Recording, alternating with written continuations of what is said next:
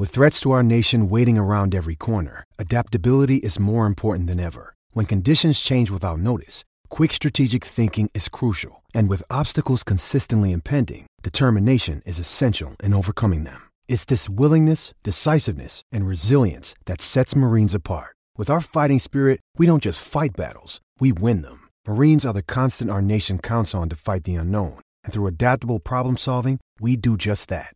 Learn more at marines.com.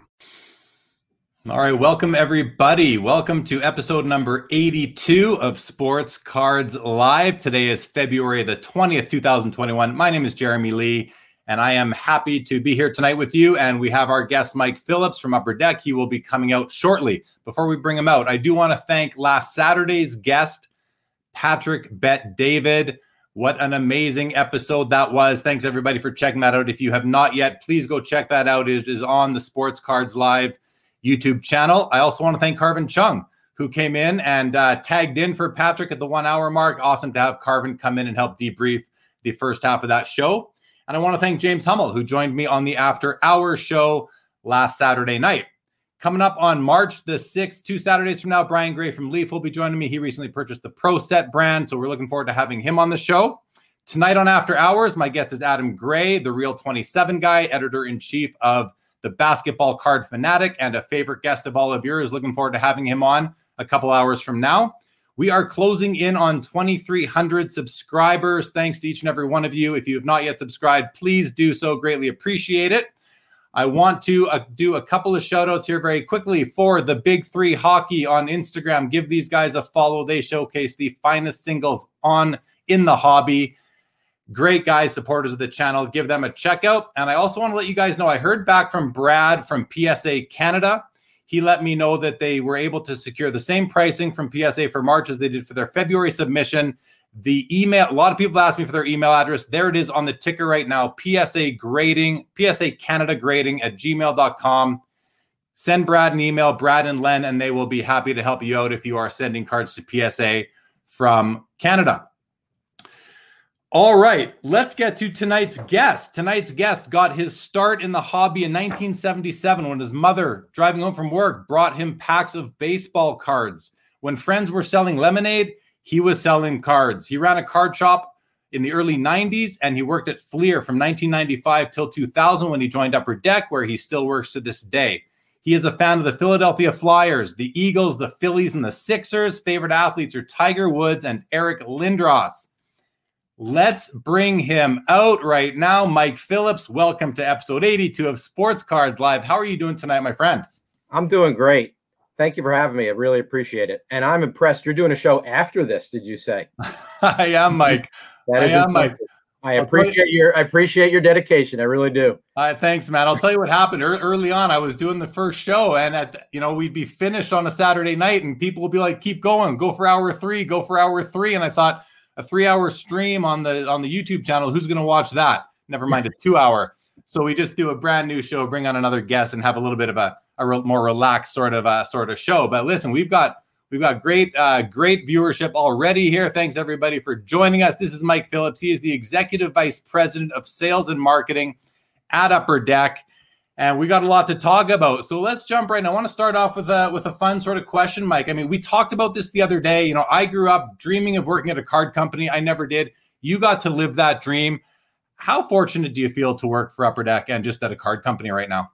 Ah, I'm uh, I, I every day I think about it honestly, Jeremy. Every day I, you know, I, I appreciate that great intro also, and it's true. Like when I was a kid, and even when I was, you know, in high school, let's say I I thought, you know, wow, what an unbelievable job it would be to work at a card company. Like it was a dream, right? And uh, to be able to not only get to do that, but to do that for as long as I have, I, I'm blessed. And I honestly like, you know, when when when you you know you have some ups, up days and down days, just like any other job.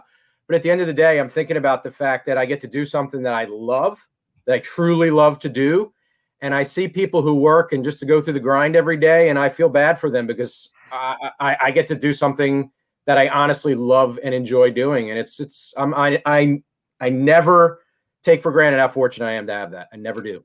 Well, and you've been a hobbyist, a collector your whole life, pretty much. Give uh, give the audience and myself a little bit of uh, insight into your current collection. What do you actually collect for yourself? What are your hobby pursuits uh, that are ongoing right now?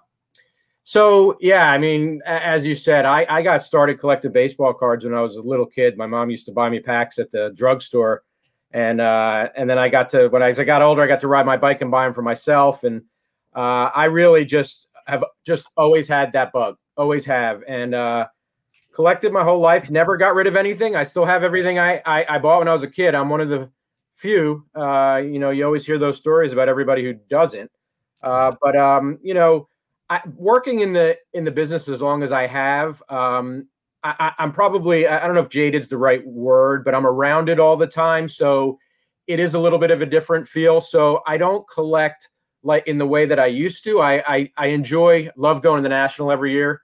Unbelievably missed event last year. Uh, uh, very very sad. I know you go every year, and when I go to that show and when I'm or when I'm scouring eBay or wherever, I, I like to find things that are unique. A couple things I really like. I, I collect uncut sheets, which is pretty unusual uh, because I know how how um, how unmainstream, how difficult they are to find. They're they're not something that that are you know readily available, which I also like. Um, they take up a lot of space, which my wife does not like, uh, mm-hmm. but uh, but they display beautifully. And and I also like uh, I like to try to get things that are personalized. If I'm ever going out and getting something signed, I always have it signed to me. I I, I don't do it for the the future value. I I really take pride in getting something that's personalized to me. And and honestly, I even uh, full disclosure, I do go out there all the time uh, particularly on eBay, and look for items that are personalized to Mike because I do have a common name. Yeah. And uh, and it's not, you know, so it may not be necessarily originally signed to me, but when I get in it, I feel kind of like it has been. So uh, yeah, those, that's really what I collect. And uh, and I have a lot of I, I have a I have a nice collection of things that I that I was able to work on over the years as well. That's pretty cool. That, that that's yeah. really cool. Thanks for that. So the next topic we're going to discuss is a bit about your time at Fleer and some of the projects you were involved in then, a bit of your history in, in the hobby. Before we do though, Mike, let's just say hello to some of the people we have in the chat here. I'm going to run through it. We got Hockey Cod. Good evening to you. Foul Five Ball joins us as always. Rocco Rosato. Happy to have you. 90s hockey. Great show. My buddy Joe from Santa Cruz is here. BT. Been looking forward to this one. Jeff McMahon, good evening. Dennis, happy to have you as always. My man Sam, Lowell's here again. Hello, Lowell. Terry Fortune, Frankie, awesome to have you. Says another great show. Thank you, Frankie. Ryan is here. He's watching Flames hockey. You're going to have to keep me posted on the score in the Flames game, please. Brent Criswell, thank you, Brent. Great to have you. Nick, good to see you. Huge customer. This is for you, Mike. Hockey Cod says huge customer here. Thank you very much. That's very nice. Just inventory. The great guests keep on coming. I'm trying, Justin. I'm trying. Al, good evening to you. Donnie, good evening to you. Thanks for the digital abs cards today. There you go. Foul five ball. I saw my collection from when I was a kid too. Yeah, right on. Anonymous Facebook user. If you are anonymous, guys, come watch on YouTube. Come watch on YouTube. You'll even be 10 seconds ahead, I believe. All time greats. Blog Victor, good evening. Hockey Cod, Lee Haskins, glad to have you. Tiger Jordan, good to see you. Hershey's, this is better than anything from Netflix. I love to hear that. Thank you so much. Peanuts, good evening to you. Bobby Baseball, Todd McDonald, thank you, Todd. And my man Charles Hind is here. All right, Mike. So you oversaw product development at Fleer. You were at Fleer from 95 till 2000. And what I didn't know, I know now, and I think some people will be interested to learn is that you were involved in some of these sets that are really making a resurgence over the last couple years. Why don't you tell us a little bit about your experiences working at Fleer? I tell you what, it was an amazing time. Uh, not not just now today when you realize the importance of uh, of some of the things that we worked on back then, but just I'm talking about in the moment. It was just such a such a fun place to work. Great people. Um, really, really just loved what we did and and and really took a lot of pride in it. But I have to tell you, when you you know, not until obviously recently, when after the '90s, the '90s was a very tumultuous period in this hobby, right? Back back then, and um, you know, at Fleer in particular, we were going through a bankruptcy period. We were getting sold off, so there was a lot of, you know, there was a lot of uneasiness. Uh, yet we still kind of focused on what we were doing, and we were able to do some pretty cool things. I, when I first came there, uh, I, I was working at a distributor And uh, one of my coworkers and I moved down to Fleer. We were all owned by Marvel at the time, and uh, Fleer didn't have a distribution program uh, to speak of. So our first charge was to do that, and uh, I I was able because I was a big big collector and and really vested in the hobby, and I was able to do some work with the product development team. Eventually moved over there full time and did uh, oversee that for a couple years. I think it was from I want to say like uh, early '98 towards the end of '99, somewhere in that period. Um, throughout uh, throughout that time, I I personally worked uh, and oversaw the EX brand. Uh, so I built the EX brand uh, and was and that and when I say built, that means put together. You know, came up with the insert names, sets. You know, the the set sizes, the checklist, the uh, ratios, names. You know, you name it. Work with the designers uh, to come up with the designs for each insert. It was it was just it was a dream come true. It really was. It was uh, it was just a lot of fun. And uh, yeah, we we didn't know it then, but we were creating some pretty important sets uh, for the industry. Never in a million years did I dream that they would have the impact that they do now. Uh, I would be lying if I said that. But um, yeah, I, I, from from uh, I can certainly tell you some stories if you'd like about some things that went into EX 2000, EX 2001. Well, uh, Mike, what, what does EX mean? The letter.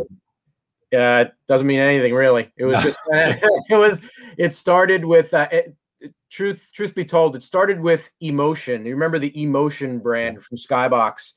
Uh, I think it was '93. Uh, I think is when that came out, and uh, it, it, you know there was a hyphenated e, and it was just in a time where those sort of uh, I guess you call them prefixes were kind of the thing, right? So uh, it was then taken to EX and EXL uh, and then uh, when I took it over in '97, we we uh, we made it EX 2000, kind of to bring it into that futuristic uh, feel. Um, and uh, yeah, so that EX 2000 was the was the first year that I actually worked on it, and um, it was uh, it was just an iconic design. We took it from something that had been used a year, couple year, year before, two years before, one of the EX brands with that sky background in it, and just loved how that looked. It was so unique. Uh, but man, oh man, I tell you what, uh, it was. Is it okay if I go on a little uh, story here? Yeah, pl- please do. I'm just pulling out an EX card of my own just to okay. look at it as you talk about them. So please go ahead. Here, uh, the uh, the you know, I didn't, you know, I didn't appreciate it at the time. We're talking about uh, hard to believe. We're talking about 25 years ago right now, but uh, to do those die cuts with that plastic in the middle uh, when we were, uh, they were on, they were coming through on sheets and they literally had to be because of the plastic they had to they had to turn the heat up in that part of the factory up over 100 degrees just to cut them uh, to be able to cut them uh, with the three layers to soften up the plastic. Uh, so uh, so the the production went through and the first boxes came off and we started opening them and it was jeremy it was a disaster. It was a disaster. There was so much damage. The, the there was peeling on the the the interior die cut the player, the individual player die cuts, their face would be kind of off. Uh, the registration would be off, so their face would be smut. I mean, it was just. And I honestly, it, EX 2000 basketball was really close to being canceled. It was actually never was really close to never seeing the light of day. And uh, we had I remember the meeting like it was yesterday, and we pledged to give it one more shot. We delayed the product. And even though that is probably one of the most condition sensitive sets ever produced, uh, I'm thankful that it made it out and we were able to solve some things as baseball and football came out after, but it almost never came out. And if it, I, I can't even imagine what the hobby would be like without that, that product. You know, it's, it's pretty iconic. Yeah. There'd be a, there'd be a void. There'd be a void for sure. For sure. What can you tell us, you know, um, it's it's so I think it's super cool, especially for the basketball collectors watching to hear that you created and came up with these insert names for the EX 2000 series. Um, what what about uh, the arena Earl and uh, and Gene from Arena Designs? I've seen them on the Cardboard Chronicles show on on YouTube before. You worked with them. Uh, what was it like working with artists in the in in the context of making sports cards versus just photos? Uh, well, first of all, I, I Gene and Earl are are two of the finest people. Forget about their talent because their talent is unrivaled, but they're they're just great people uh, we had so much fun coming to work and going through this stuff every day. And uh, you know, the the the imagination on those two, uh, you know, they would they would make it, you know, uh, such a priority to go out and find what we call in the industry substrate. So those are the different different types of things you'd try to print on, and they they just wanted to try all different things, and we tried many of them, and a lot of them really worked. Uh, printing on metal, printing on the substrates like Jambalaya is printed on. I mean, no no one ever did anything like this before, and um, it was expensive. Uh, it was and it was difficult, and you know we really challenged our vendors back then. Uh, some things that they thought when they first saw it were like, "There's no way," and then they would be like, "Just try," and you know, eventually they would get it to work. But uh, they're they're fantastic, and uh, and I and I keep in touch with them to this day, and uh, and they're they're still doing design work, and uh, you know they're just they're just fantastic people, and uh, I was just privileged to work with them. And they, they've become somewhat of icons in the hobby themselves simply because they designed the precious metal gems from Metal Universe, which is all the rage. You were there for some of that. What do what do you think of what's going on lately? And I mean, you've been a part of it at Upper Deck, but you know, we've seen precious metal gems in uh, Fleer Showcase Hockey uh, in the mid to mid 2010s here. Um, you know, Charles Hind has a great comment here. He says, "What was it like to see your EX series come back by Upper Deck in the Fleer Ultra series in the later in the later 2010s?" So it ties right into what I'm asking. Like, what what's it like to be able to draw from then and bring those popular designs back to the hobby? It's pretty awesome. It's pretty. I may have had a little influence on that, uh, but it was. It, it really is. Uh, it really is pretty cool to see that stuff. And I and you know and I'm I'm and you know just back to Gene and Earl. I'm I'm I'm glad that they get the attention that they deserve for some of that stuff. You know that they they had a hand in in bringing to the hobby uh, it is really cool to be able to do that stuff and to see people really gravitate towards it and appreciate it uh, is is extra special. It really is cool. And and now it's you know upper deck. You know as as you and your listeners know, you know we own the Fleer names now, so it gives us the ability to do you know a lot of things that that you know harken back to that history. It gives us just a, a you know our, it, it expands our portfolio and you know when we do it we want to make sure we do it right and i I am on our guys all the time. I like, look, if we're going to do this, we got to do it right because the people who collect this stuff and appreciate it, they don't want you going halfway. We cannot. That's offensive. You can't do that. It has to be true to to the history and to what the collector expects out of it. We can't go halfway. And uh, you know, I think I think we've done a pretty good job. I think we could do even better. And uh, and I and I'm I'm very hopeful. And maybe we'll touch on it later. We have some brands like Metal Universe uh, hockey coming out, uh, and we also have a have a Metal Universe uh, Marvel product coming out as well, where we're going to harken back to some of those things, but also put a put a more modern spin on them. So it's pretty exciting. That that is I I personally cannot wait for Skybox Metal Universe to come out. I know a lot of my viewers know that. They ask me how are you going to open it? Are you going to keep what are you going to do? I said I just got to try and get as much as I can right now and we'll see what happens from there, but I'm very excited about it. I'm a big fan of that stuff. Um, last topic on your days at Fleer uh, autographics. Autographics, I know, is a very popular autograph set amongst basketball collectors, especially the ones who go back to those to the 90s. Tell us a little bit about your involvement with autographics. Yeah, well, I um, so that that program in my mind is one of the most and I'm not I, I get no credit for that. That was being worked on, uh, believe it or not, that was being developed at Skybox before Skybox and Fleer were actually fully merged together, believe it or not. And um, to me, that's one of the I, I know it is appreciated, but the the concept behind it was really groundbreaking. It's this almost like a, a, a what's used today a term living card set. It, it was a, a set that went over multiple brands and grew. There were certain athletes that were exclusive, part of the full set, but exclusive to certain brands. And then there were other athletes that could be found in maybe two or three different brands, and some that were peppered throughout all of the Skybox brands. So uh, I, I just think there's nothing really like that anymore. Uh, and I, but I thought it was a really, really cool idea to be able to, and the seating ratios depended depending on the SRP of the product if it was a more expensive product, it was easier to get. If it was a, a lower end product, it was hard to find these cards. Uh, and then, of course, the the the, uh, the parallels and everything else. Really early on in the days of parallels, I just thought that that that's a set. And and you know there are cards from that, of course, that do value out pretty strong even today. Uh, but I, I thought the way that it was built was was pretty ingenious, and it still stands a test of time. Yeah, we're, we're seeing some of it now. I know just from hockey, which I know best, you know, you see the exquisite brand getting seeded into different products. A few years ago, the ice brand wasn't its own. It was seeded into different products. So does that is is that strategy or that format related to your days with the autographics? Is, is the autographics the the grandfather of these multi-product seeded uh, brands? I think it could be probably given a, a credit at the end of the uh, at the end of the film, but yeah, I think I think it probably has some influence over it. Um, but uh, you know, I, I think you know to, back then there weren't as many brands as there are now, and there were also weren't as many uh, as many uh, things weren't as complex. So uh, a lot of what happens today is planned, and a lot of it isn't planned isn't planned. So for instance, when you you get certain assets in and you want to make sure that they get in the hands of collectors. Sometimes we get things in and they don't make a pack out, and you know we put them in something else so they can at least be get out there fairly to uh, to collectors. So, uh, but that is an interesting way of of looking at it, Jeremy. But uh, it could be, it could very well be. All right, okay.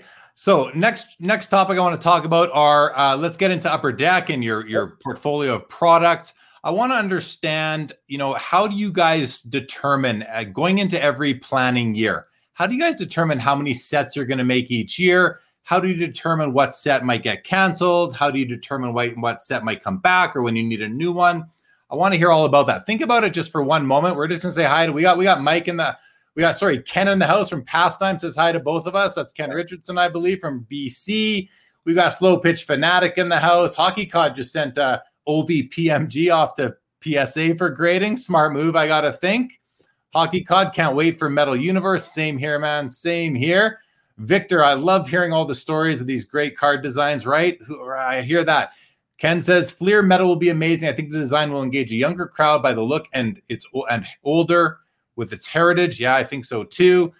2007 Upper Deck Masterpieces Baseball, one of my favorite sets. Love the artwork. Yeah, people like these unique designs nowadays. It's not just about a rookie card or a card. It's all it's the the design and the aesthetics of a card is maybe more important now than it's ever been. Although some people might argue that because of what's going on with the commodity type rookies. That's another topic. We'll go on. We'll, we'll do that later. Charles Murphy, good evening to you. Frank Estella, good evening to you. Glad you're happy with this guest.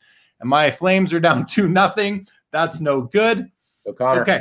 So your planning year, your sets that you come out, how you know, how do you guys go about planning a year worth of products? It's uh, it's a lengthy process, and we're already right now um, we're well into planning for uh, for 21 22 and I've already started 22 23.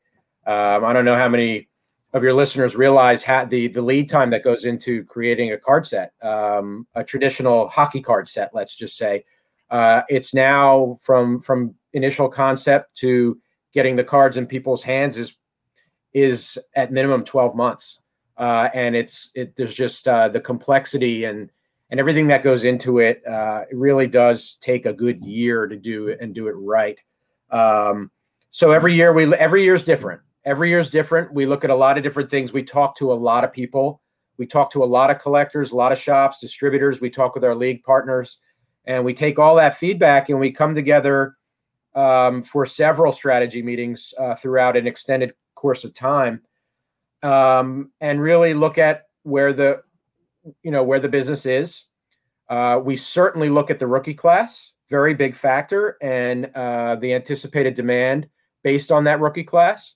Um, we look at economic factors of what's going on in the world um, and uh, we, we take all of that into account uh, and then we start penciling in a uh, our first crack probably two years before uh, at least in a, in a, at a schedule. Uh, so uh, it, it, really is a lengthy, lengthy process. Uh, but you know, and and look, when we're doing that now in this market that we're in, which is really an unprecedented market, uh, our our our mindset is much different than say two years ago.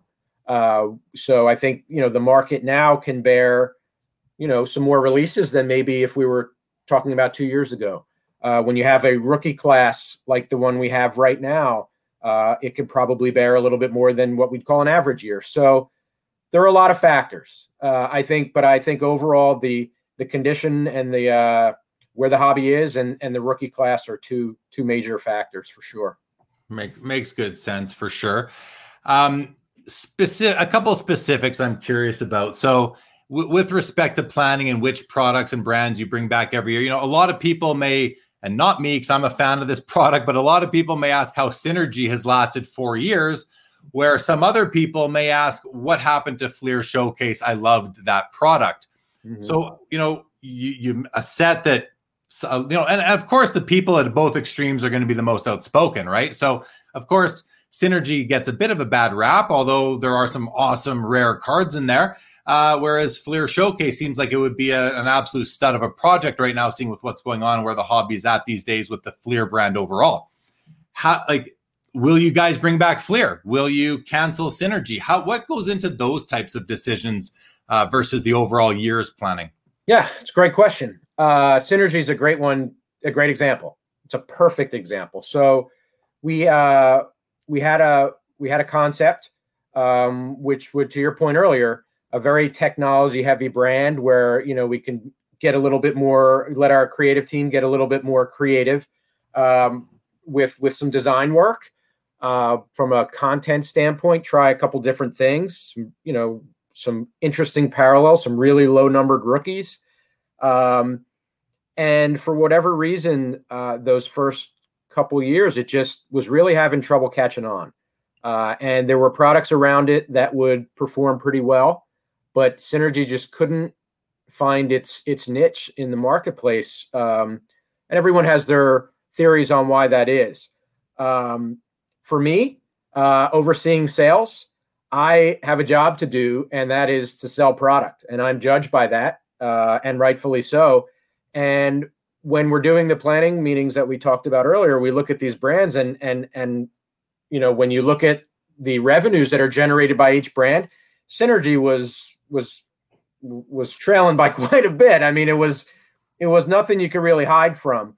Um, but one thing, one thing, uh, one thing that uh, that I think it's important to mention at this point, um, you know, the team that I work with, um, at every level, including and most importantly, importantly, the president of our company, uh, a guy by the name of Jason Masherah, who uh, is uh, I'm, I'm I'm real lucky to work with him uh, for a lot of reasons, but if for none other, his background is a lot like mine. He used to own a hobby shop. I mean, the president of our company owned a hobby shop.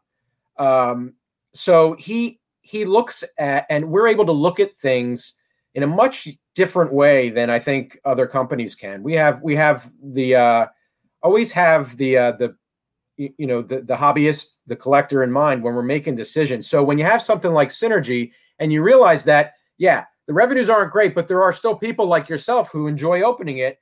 And then all of a sudden they've been buying it for three years and then you take it away. That's not an easy decision because you know people look forward to it. Not enough people, unfortunately, but people look forward to it and then you take it away that leaves sort of a hole in someone's collection, and that's not really fair. We do not like to to uh, we do not like to get rid of brands. Uh, we that's a very very important decision that we make, and I will tell you, synergy.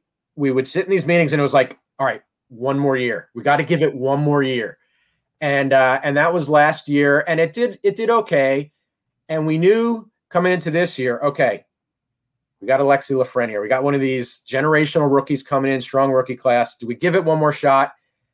And I'm like, all right, one more. Like that's it. All right, this is it. We got it. We'll give it that one last chance. And I got to tell you, like, uh, you know, comparing sales of this year's synergy to years past, it's night and day.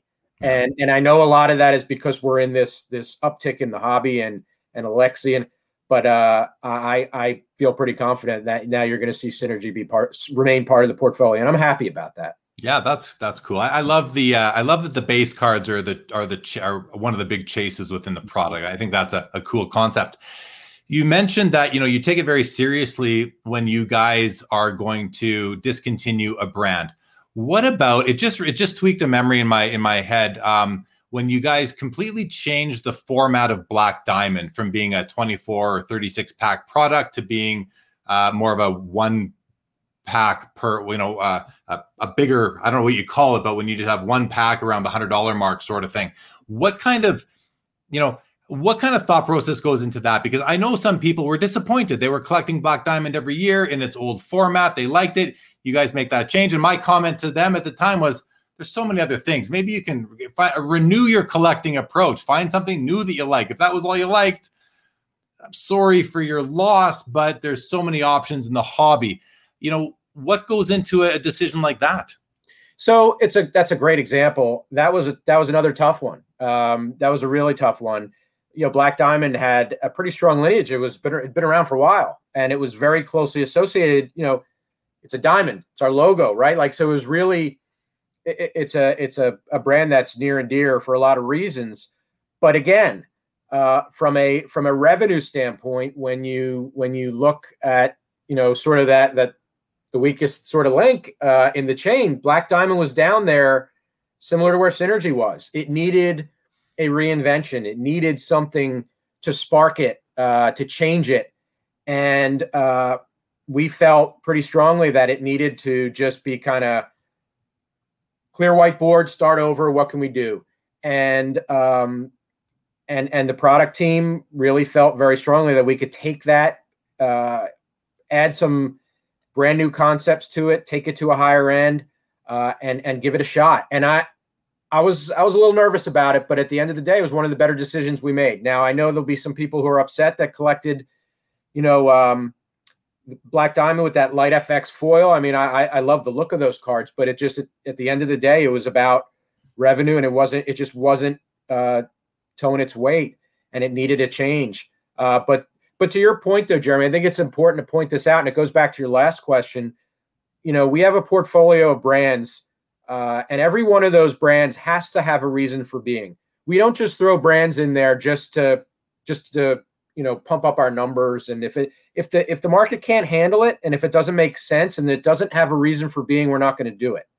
And uh, you know, so Black Diamond we felt was still it had a lot of history. It still needed to be there. But to your point, we have other brands. Every brand has a reason and a price point.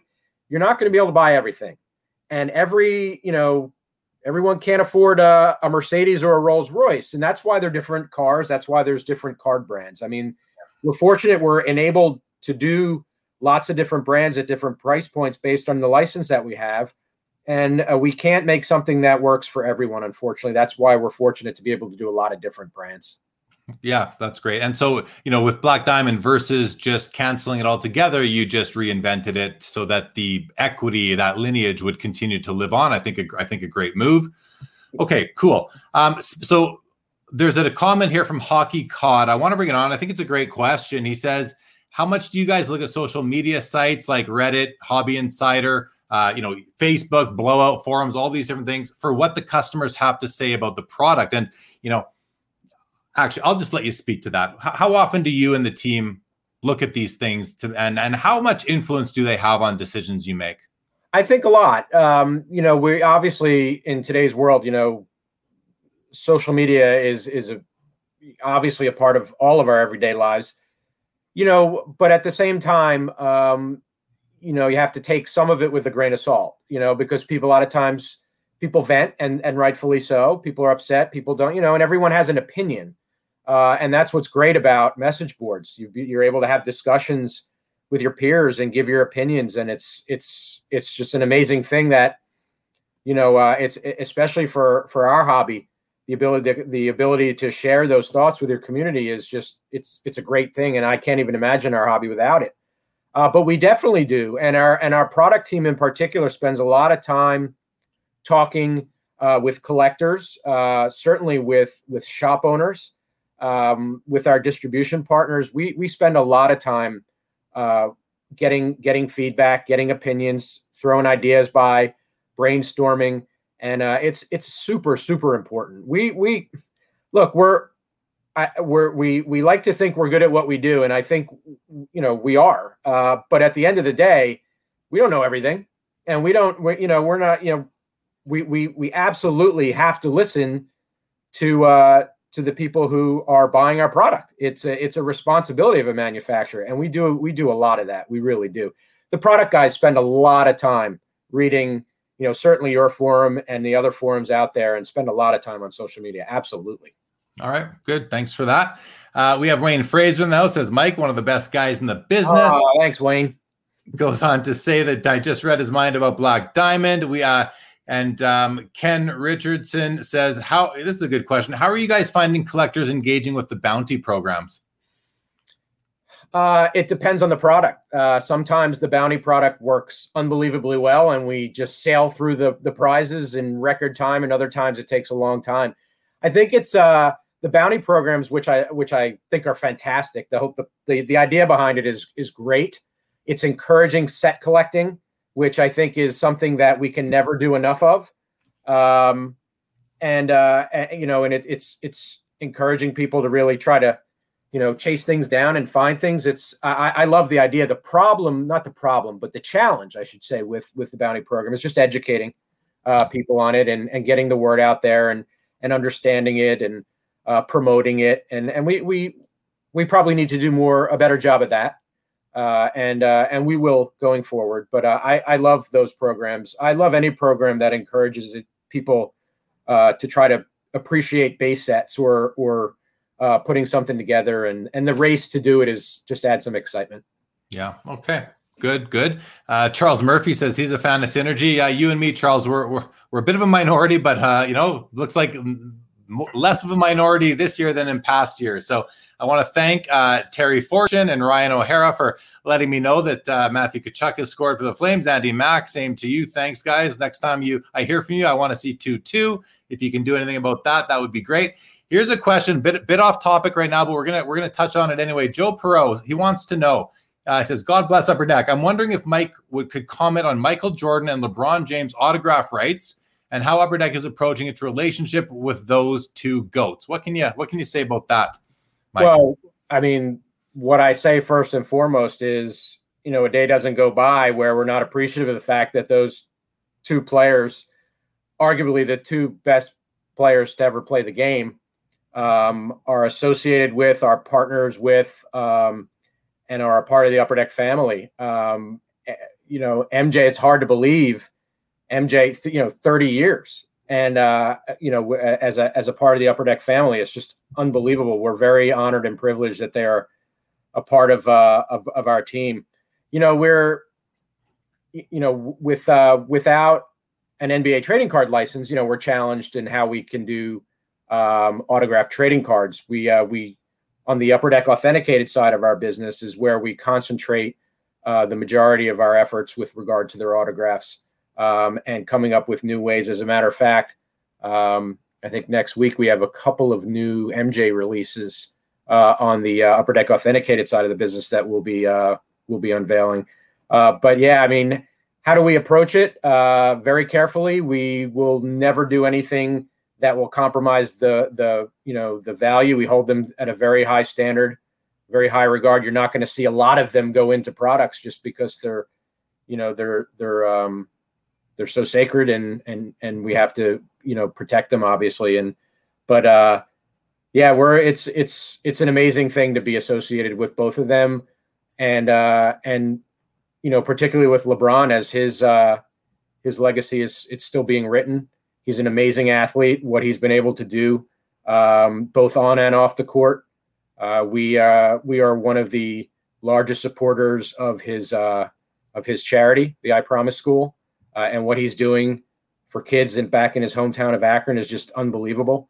And uh, we're proud to be a part of that. So it's a it's a relationship that we uh, we never ever ever take lightly and are very proud of to be associated with both of them. Yeah, that that's pretty awesome, man. Especially that you're involved with a charity. I think that's that's a great thing.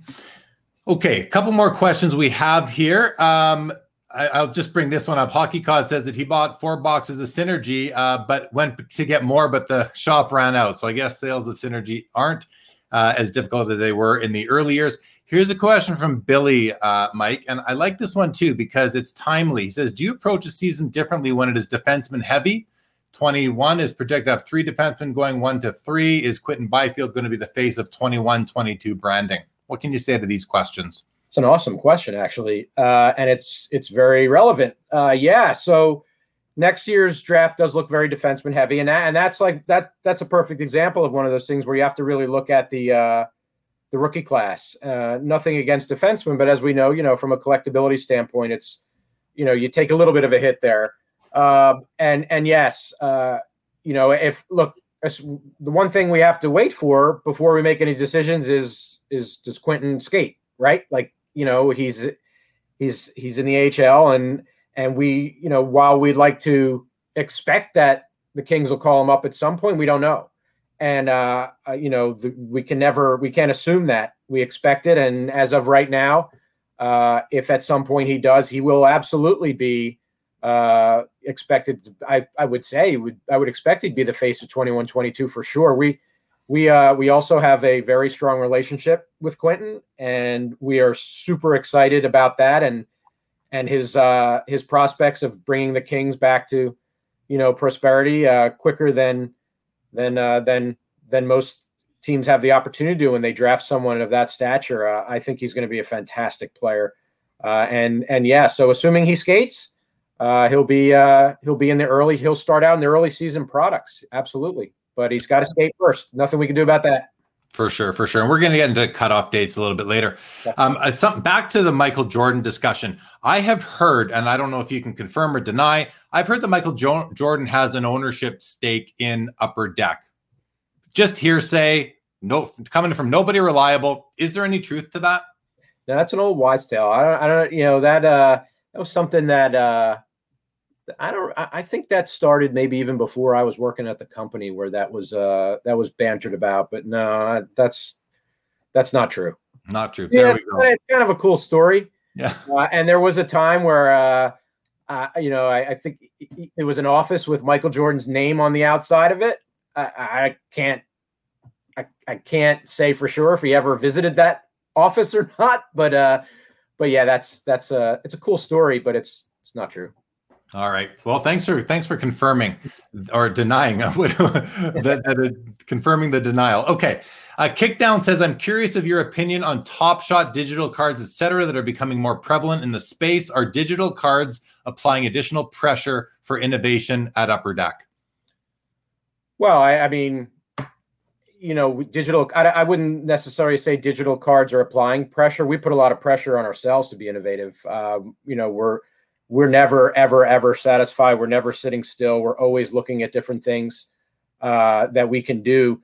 You know there's only so much you can do with a two and a half by three and a half inch piece of cardboard right? Like and and, honestly I, I i'm i'm never i never cease to be amazed at what not only us but our our our, our fellow card manufacturers are able to do with a trading card. It's pretty amazing if you think about what has been able to to be done.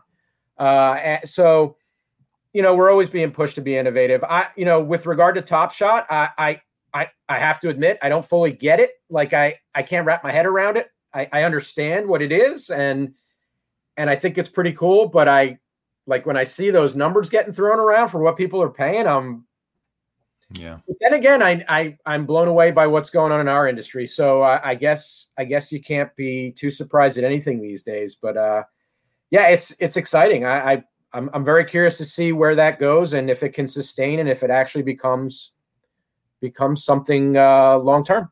Yeah, same here. Well, yeah. time time will tell for sure. Nick says, loving the show. Mike is a great person to have working at Upper Deck. Thank you, Nick.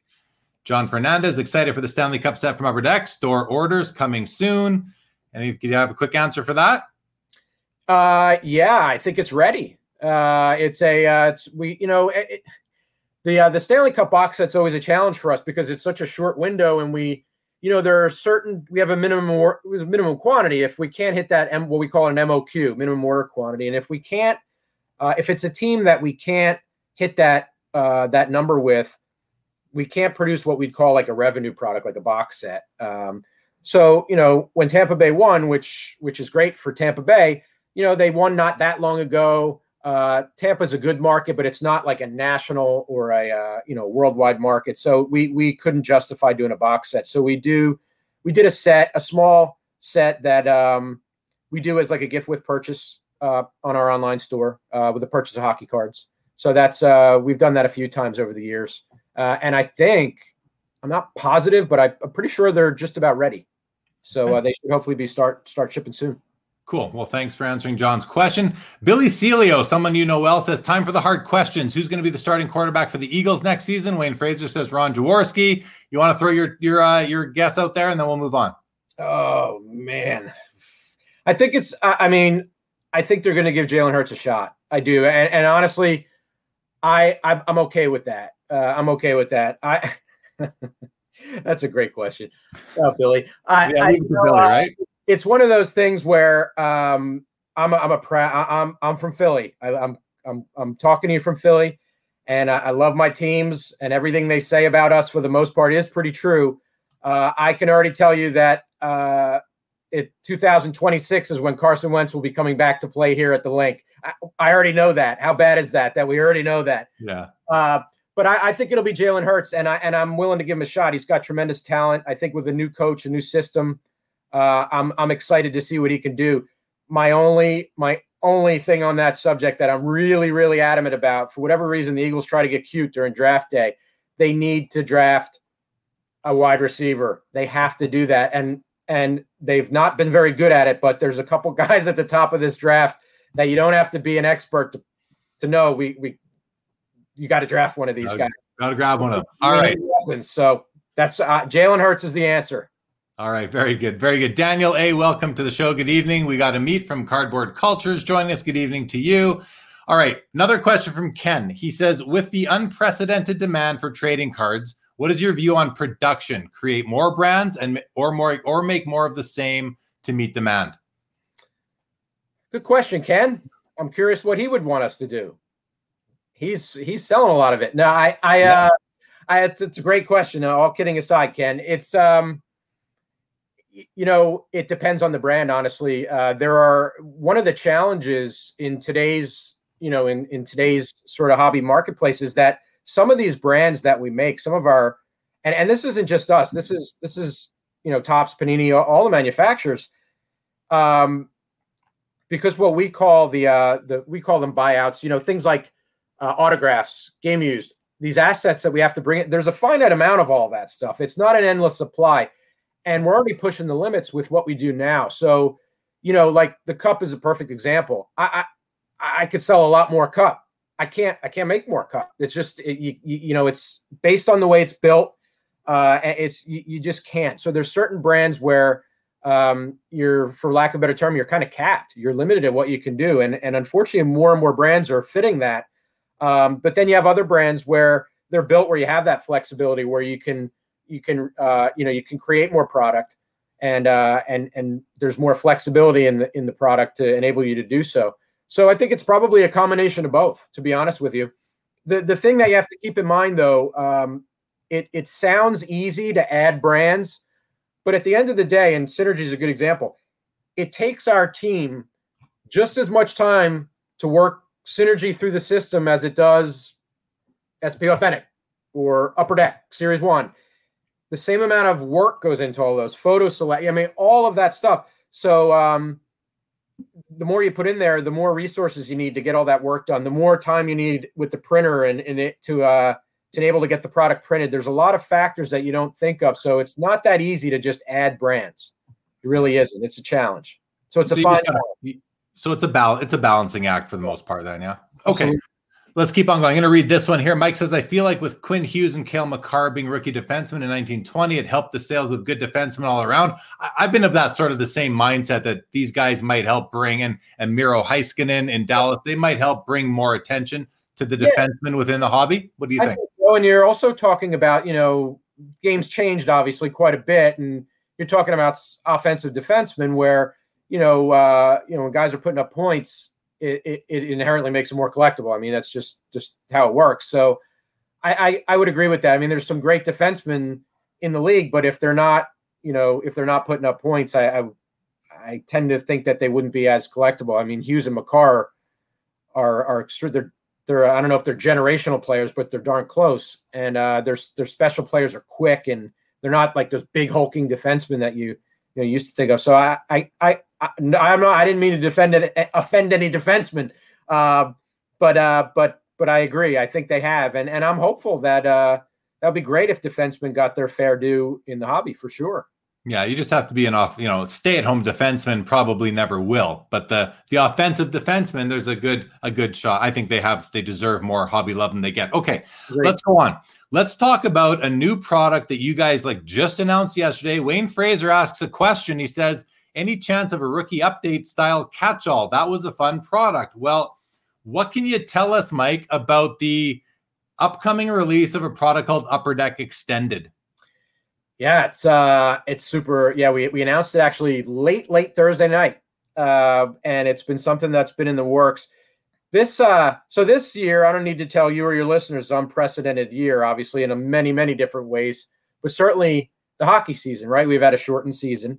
Uh we had um you know a season that started in January um and not only does it throw off what we're used to, but from a card standpoint, uh, it throws off our whole cadence uh, and the and sort of how we we schedule things out. So what I mean by that is, in a typical year, you know, you'll have UD one come out, uh, comes out the beginning of November, and it'll have rookies who skated in the first couple weeks of the season. You know, we we literally have like a week or two. We get, you know, then we have to cut it off because we got to get into production and hustle and get those rookies done. And um, so this year, we uh, we were able to get an exception for Alexis. He was our new spokesman, uh, but everybody else was a carryover rookie. Series two is where you're going to have a lot of the guys who skated in uh, in those those first two uh, first two weeks of this season. But okay, two weeks into the season, not even maybe ten days, two weeks in the season, it's still towards the end of January. That's it. You know, usually your series two comes out. Young guns, for the most part, are done. We'll pepper a little bit in here or there and some other brands. We're looking at that. We're like, wait a minute, though. Like, we still have like half the season to go here. We have, you know, we didn't have, we only had two, literally two weeks of skating time. So we thought, what, what better way to to sort of mitigate some of that than do a third series of Upper Deck? We didn't want to call it Upper Deck Series Three. Uh, it just didn't sound right. So um, we called it Upper Deck Extended. Uh, there'll be a, a be, I believe it's 25 more young guns uh, in in this series. Uh, they will feature guys who skated between the cutoff date of Series 2, which I don't know the exact date, but it was about 10 days to two weeks into the season, give or take, uh, and uh, a week ago yesterday, so the 12th. Uh, and there, there's there's a couple, you know, I I think Arthur Kaliyev will be probably the the marquee name for that group, uh, and uh, and some other guys who skate in there. So it's going to enable us to get some more guys in. February 12th will be that cutoff date. That's a cutoff date, and we can we can talk about that later if you want. But as it pertains to extended, uh, we'll have the new Young Guns, we'll have some other base cards. But the beauty of this product is we are going to bring back all of the rookies that are featured in uh, 2021 product, including Alexis Lafreniere, uh, in a host of legacy upper deck brands, brands we have not done in a long time. Brands like, uh, depends on who you talk to, they call it UD3 or UD cubed, uh, holographics, uh, triple dimensions, pros and prospects uh, SPX Finite, uh, brands that you know you talk about brands that went away. These were all tough decisions, but went away a while ago.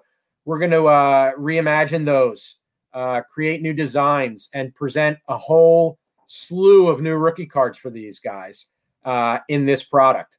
So uh, it's going to be and varying levels of uh, of scarcity and and and serial numbering and parallels.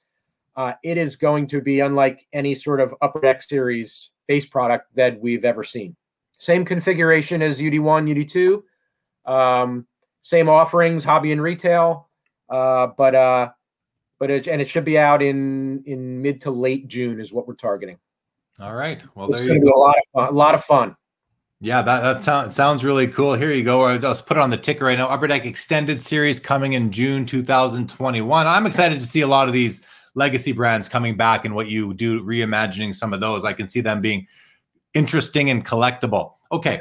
And I will tell you, Jeremy, if I could interrupt you for a sec, we will have uh, we'll have imagery. I was hoping to have imagery before we were on tonight that I could share with you, but uh, it uh, it didn't get through the pipeline quick enough. So we should hopefully have some of that next week, so you can get a get a look at some of those brands we're talking about. All right. Well, we've got some comments coming in. Mike Zier says so. It's like Chronicles for Hockey, outstanding. He hopes it's on e-Pack. Andy Cap says sounds like an amazing product. Wayne Wayne's happy to hear it. My my Flames are now down three to one thanks to Connor McDavid. Sorry. sorry, not sorry. yeah, it's good. Good for the hobby when Connor McDavid scores, right? I I, under, I understand that for sure. I understand that for sure. Okay. Um, Greg Cohn from Leaf says, "Is Upper Deck going to try and revive Carbon's bass fishing product?" this must be an inside joke between you card company folks. Uh, yes. There, uh, yeah, there are a lot of Upper Deck alumni out there. We uh, we all have good sense of humor. That's pretty funny. that is pretty, okay. I forgot uh, about that.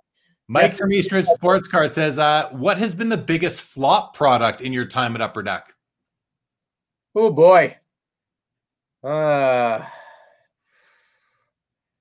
our biggest flop product. Uh, put it on the back burner if you want.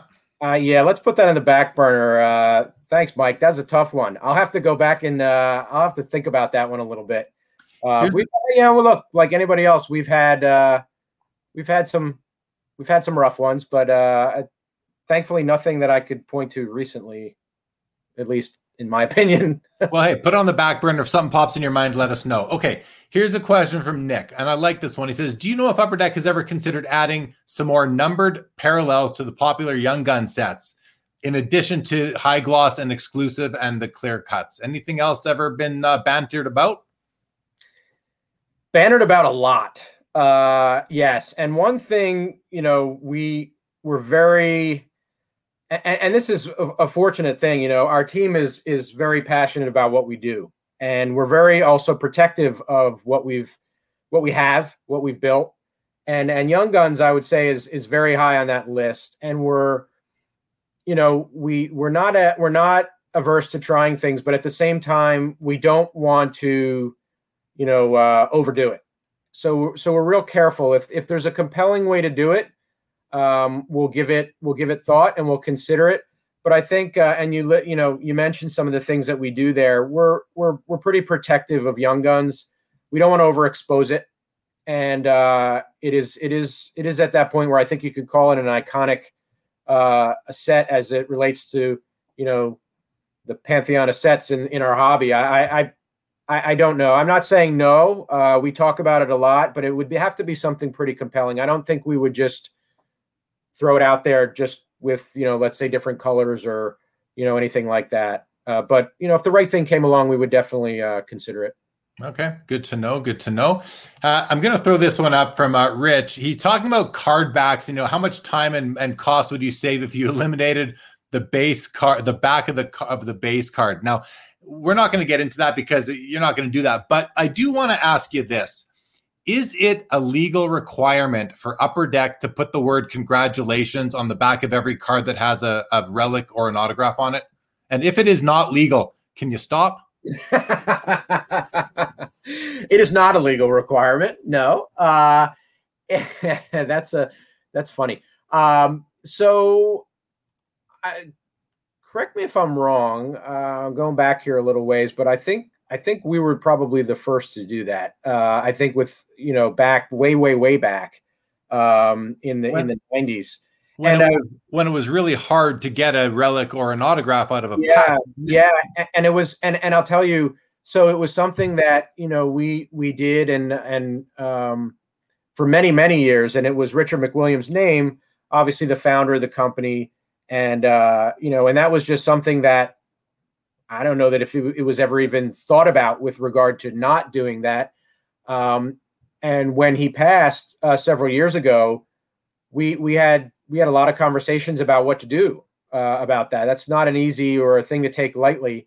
Um, and we decided, you know, the best way to honor Richard was to to do it how we do it now, which is, you know, utilizing his name with his family, who who still uh, carry on the torch and and and, and own the company uh, to this day. So yeah, I, I understand what you're saying, but that's the reason why we do it. All right. Well, my, my issue with it, and you know, is that we pay good money for the product. We don't need a congrat. It's like every time I go fill up, put gas in my car, the attendant does go, "Congratulations, you filled up your car with gas. Congratulations, you've got a you got a basket of groceries for your family. Congratulations, you got a you got a card."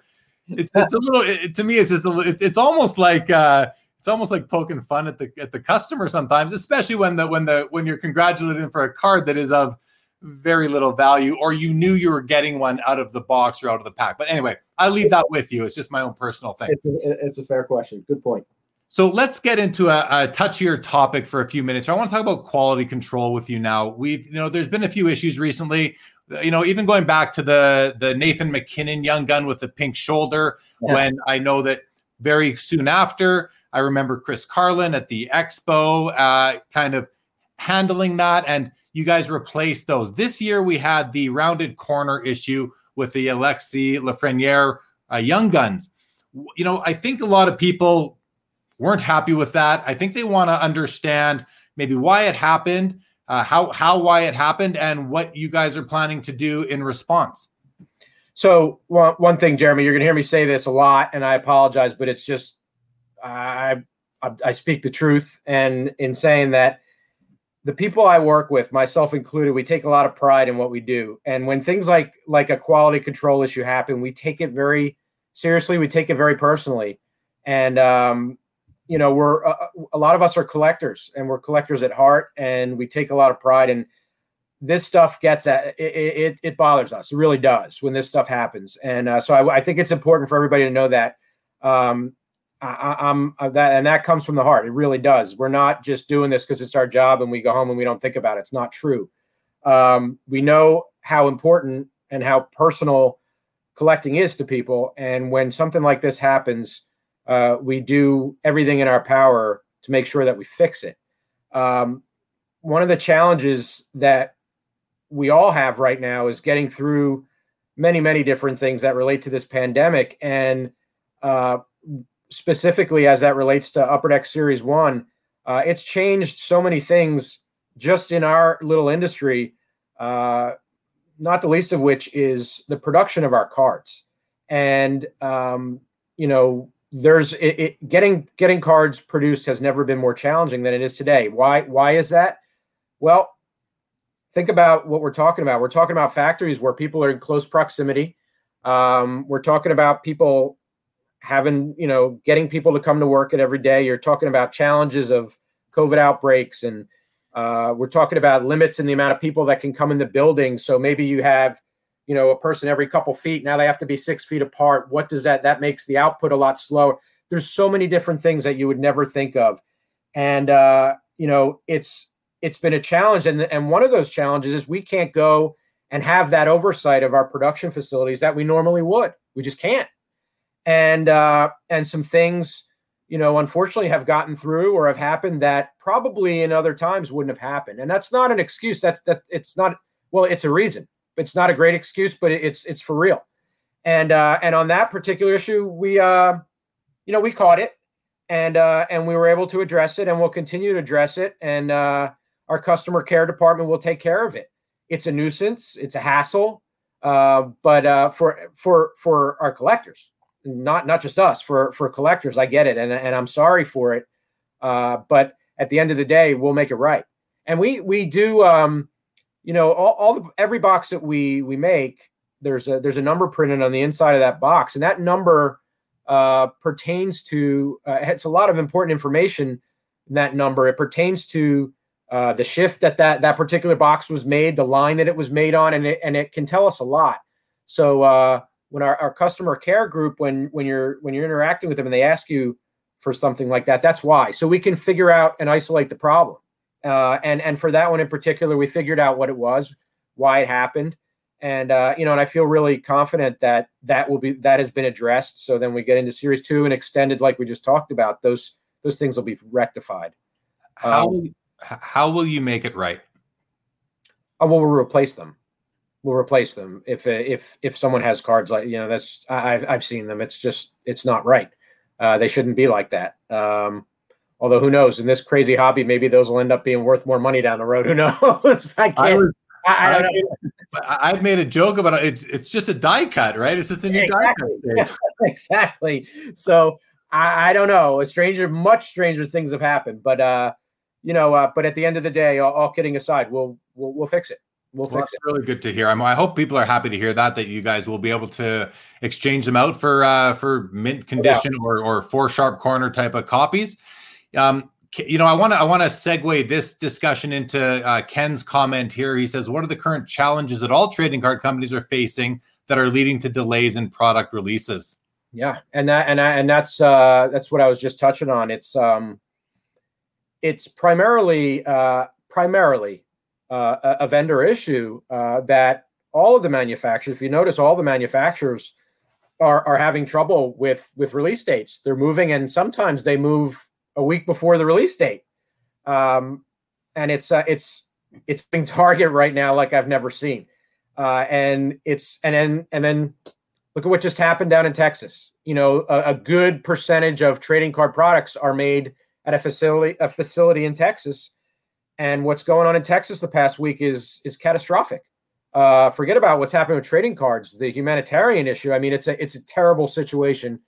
Um, and uh, you know that's that's inevitably going to set us and and the other manufacturers back now on top of what we were already facing because that factory's been closed for the week and they're not opening until from what i understand probably monday.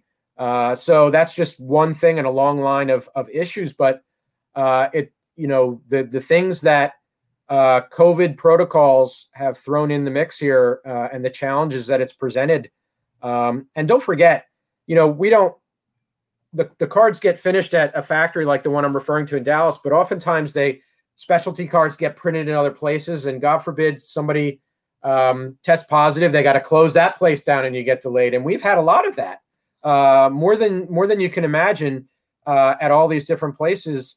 Uh, there's shipping issues, uh, you know, galore now with with FedEx and UPS and other carriers that are delaying things. Um, you know, when with quarantines, players were scattered all over the place. So getting getting autographs took a, a lot longer than than maybe it would have before. So there's just myriad challenges that many of which we've never faced before.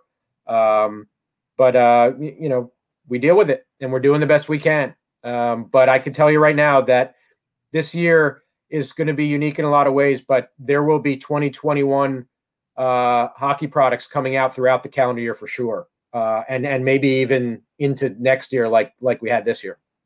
Question about the Lafreniere rookies again, though. Um, if somebody doesn't still have their box with that number on it, and they do have one of these uh, rounded corner copies, are they going to be eligible for an, an exchange? It's a great. Most people, I don't know, a lot of a lot of people really keep those boxes, right? Um, I I don't I don't know for sure. I, I I would like to think a lot of people who've been collecting Upper Deck know that that protocol at this point. I'm sure there are, there are some who don't. Um, it's a good question. I mean, our customer care team wants to help take care of everybody we can. So my guess is that we'll do the best we can. I I, um, I would pose that question uh, in in your chat. Uh, I'm hopeful that we have some people that are taking a look there that can answer individually uh, and try to get to the bottom of it. I, I I'm sorry, I don't know exactly if I can answer that correctly or not. We're pretty strict in how we do that. Uh, but this is a pretty unprecedented situation with these young guns. So, uh, you know, we may we may be able to make exceptions with regard to that. I'm not sure. Okay, no, fair, and I appreciate your your candid honesty as well. Yeah, I, I don't want I don't want to I don't want to mislead your your listener, so I'm not I'm not positive of that. Yeah, I appreciate we, that. We do require for help uh, through our through our customer service. We do require documentate a receipt or something that proves that you bought it from an authorized source. Right. Okay. Fair. Um, what can you tell us about the artifacts collation issues that I, I personally didn't open any, so I didn't experience it firsthand. Yeah. But I know that uh, I'd read on on Hobby Insider and elsewhere that uh, there were issues with that. What what can you tell us about that, and um, you know what your reaction was to it? Again, you know this kind of stuff. Uh, I, I you know keeps me awake at night when this kind of stuff happens. It's just uh, you know, like I said, you work you work a year uh, and and more on a product, and all these people have their hands in it, and uh, you get excited about finally releasing it to the collecting world. And there's there there are issues, and uh, unfortunately, uh, it it's the exception, not the norm. Uh, and and you know, artifacts is one where um, we had an issue. It wasn't an issue uh, uh, on the case level, but it, it it was an issue on the box level where the collation was off. Again, uh, very specific to a certain uh, shift and and line uh, that we were able to identify. Um, because of the uh, because of the, the the codes and and the help of of collectors who brought it to our attention.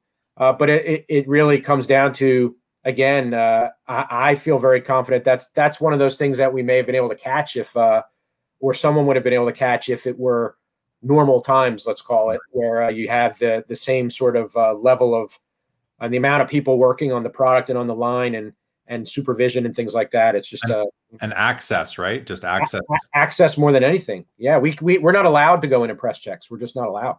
Yeah. So, the times we're in. So hopefully it's a one and done. And uh, you know, because of uh, the lack of access, next year you'll have it. And you can go, or even in any subsequent pro- subsequent product. Hopefully you can catch it uh, next time. I think that's a fair answer. I really do. I mean, it's unfortunate, but these things. It's a, like you said, it's an it's an awkward year uh, overall. Uh, Doctor Full here says, you know, mistakes happen. If you can quickly correct them, then that's fine. And I think there's merit to that, you know. But he he, the word quickly is pretty important there. You know, people get and especially in our hobby, us collectors, we can get pretty antsy and impatient. Never mind critical, you know. Yeah, so yeah, yeah. yeah, and and that's and that's a great point. It's and it's relevant uh, to to the Young Guns issue that we were talking about earlier. And I know we just recently, uh, I, I, we just recently got the replacement cards in. But think about what I'm what I was talking about. So you you need you, you know you're not planning for what happened to happen. So when you find out about a problem like that, you you you dig into it and then of course to gauge the scope of it and then like in the instance of like the young guns from series one you gotta you gotta print those right so we didn't you know so then and then to do that you need to find the time where you could go up on press i just told you about the mess that the vendors are right now so you got to find time to go and make those cards so it's not something that's very easy to do and unfortunately it takes a little bit of time I'm pretty proud of our team, quite frankly, at how quickly we were able to do this uh, and address the young guns issue. Um, but but it's uh, and then on top of that, keep in mind we're in. Uh, I'm I'm I'm not in the. I don't work. I work from a home office, but our our our team in California, um, they're they're not allowed. We're not allowed to have our staff in the office to any sort of capacity. So our customer service team is all working from home for the most part. We're we're people are out. We're training new people. Try training someone new when you can't be in front of them, right? To uh, so there are all those challenges. So they've all they've all added to delays. I will tell you that we are staffing up even more on our customer the customer care side of our business. Uh, I, I, I think our team is the best in the biz. They're doing an awesome job, and uh, and they're only going to get better as we add people. So uh, we're gonna we're gonna we're always striving to be better. Yeah, so, well, uh, we will. I, I like I like to hear that. There was a comment here I want to just share. I thought it was a nice a nice comment. Um, and I just can't find it right now, but that's okay. I'm going to go to. Uh, I'll come back to. I've been talking to Streamyard, who uh, runs this studio software I use, and you you got to make comment management a little bit more uh, straightforward, a little more streamlined. But here's a Here's a comment from uh, it's Mike at Eastridge. I like this one. He says, "Are we going to see a Legends heavy set anytime soon, like 0607 and 1112 Parkhurst?" Yes. Yes. There we go. Is that for a nice short and sweet answer? Yeah. I like it. I like it. All, all, all kidding aside, uh, that is in the works. Yes, and uh, we work uh, we work super super closely with um, NHL Alumni Association. Uh, great great partner of ours and uh, yeah, we are we we it, it, was uh, it was a lot of fun doing the first series of chronology also, uh, and uh, yeah, we're we enjoy doing those products. They're a lot of fun, and it's it's, it's also fun to do cards of guys who maybe never had a card or or had very few cards. It's just some cool things we could do there. But yeah, they, they are absolutely in the plans. We can't do them too often because that's a it's a very uh I don't know if I call it a niche product, but it's a very specific product, a very specific collector that appreciates those. So you can only do it every so often. So we're careful not to to overdo it and, and kill it. Okay, no, I think that's uh, that makes a lot of sense. Charles Murphy, this is the comment I was looking for. It says listening to Mike gives me a lot of faith in Upper Deck. Us Philly guys shoot right straight, shoot straight, and then a compliment to me. I do a great job. Thank you so much, Charles Murphy. Appreciate that very much. Andy Mack, I like this says about 20 years ago, I returned a $5 Gretzky CD to Upper Deck and received an Orr Howe autograph CD out of 150. No complaints here. Love the Upper Deck. Love the Upper Deck. Thanks. That's very nice of you, Andy Mack. Nice. Okay.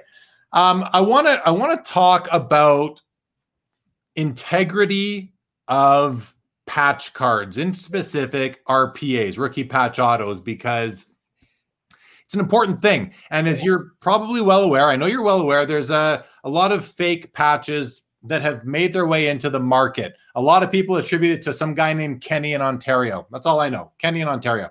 Hmm. You know, you know how and as you know, I've been I've been very vocal about fake patches over the years. Mm-hmm. Um, I even was at the Cup, the pack out at your at your facility, North Carolina, in 2009, and I captured images of all the patches that went into that product. So I proved it can be done. What you know? How seriously do you guys at Upper Deck take the integrity of these RPAs as the years go by and they become more and more valuable and important? and further and further away from being reflected on your financial statements, right? How how important is that to you guys and what you know are, is there anything in the works to either document these these patches so people have a reference for for authenticity and security and just knowing that if they're going to buy a card maybe they can check it against this an archive or some sort of reference what are, what are your thoughts on this on behalf of upper deck yeah it's a it's a really important issue. Absolutely. And it's important to us 100%. Uh, and I know how passionate you are. And I, and I really appreciate anytime uh, someone, especially with the influence you have, um, shares that passion and, and really is sort of a, for lack of a better term, a soldier for that issue. And, and I think it's, it's, it's something we don't take lightly. Um, and, and, and, and I got to be honest with you, you, I've been at Upper Deck 21 years. I've never been to a cup pack out. So you have something on me. Um, that, that's pretty cool. Yeah. Um, I hear they're exhausting though. It sounds it like a glamorous thing, but it's exhausting. It was. Um, yeah, I, I, I, I understand and I agree with you. And it seems like something that would be relatively simple to rectify. And, um, it's a little bit more complicated than it sounds like on the surface. Uh, I'm pretty sure and again, this is uh, this is probably a little bit more for the product development side of the business, but I'm pretty sure we do document uh, the RPAs to 99, the six guys that we have in that group each year. Uh, I, I forgive me, I don't know where that is stored. We like to show it. Sometimes the problem is sometimes um, when we do that, the you know we we notice you know maybe like a damage or something, and it you know like there's there's lots of things that uh, you know it, it, it you know that we have to take into account when we're when we're doing this um, and it maybe it doesn't we don't it's not doesn't hit our quality um, threshold for for pack out but i can tell you this uh, we and i and i and i and i i did a little bit of legwork because i know how passionate you are about this issue and i knew i was coming on here and i can tell you this we are we are working on uh, we are working on something um, a technology that is uh, it it's going to revolutionize things. It really is. And I'm not and I'm not saying that for drama. It's it's it's freaking super cool. And it's going to I believe it is going to um, really address the issue that you bring up uh, because it's a real issue. And just because that's something that happens after, you know, we've been paid for the product, and you know, I, I don't want anybody to think we we notice those things. We do. We monitor those things and we don't take them lightly. And if it's something that is causing an issue and and is is harming people who are are advocates and, and fans of our product, then of course we're going to address it. Uh, it's it's it's a little challenging um, to ultimately do the things that really need to happen there to fix it. But I am I'm super psyched if we can get done what we're working on, and I really am confident that we will. I think you're going to be very impressed. I know I'm being cryptic, but I, I, I promise you we are working on it. It's and it's something that will will will change the way these sort of things are handled. Okay, well, I'm, I'm happy to hear that you number one you looked into it uh, before coming on today, and that uh, that you guys do have something in the works. So, uh, myself and the hobby will be watching closely to to see what that looks like. To because there, there's a lot of there's a lot of uh, I don't want to just put it bring it to money, but there's a lot of money at stake. You know um, that that and a lot of people have tied up and it's only going to get you know as our as our industry thrives like it is now and continues to grow look unfortunately when there's when when when more and more money is out there to be made more and more of the scammers come out, and yeah. uh, it's just unfortunate. And that goes for any business, but uh, we just have to try the best we can to keep up with them and deter them. And uh, you know, this one is a challenge, but it's one that we're not going to shy away from. We will, we will get it. We will get it. Okay, well, that that's very nice, very nice to hear. Uh, I just want to point out to everybody, Chris Carlin is in the chat right now under the username Nerf Liberty. So uh, you know he he may be uh, responding. So if anyone's he works at Upper Deck, in case anybody doesn't doesn't know. So if he's responding in the chat, pay attention to what he's saying. He speaks for Upper Deck.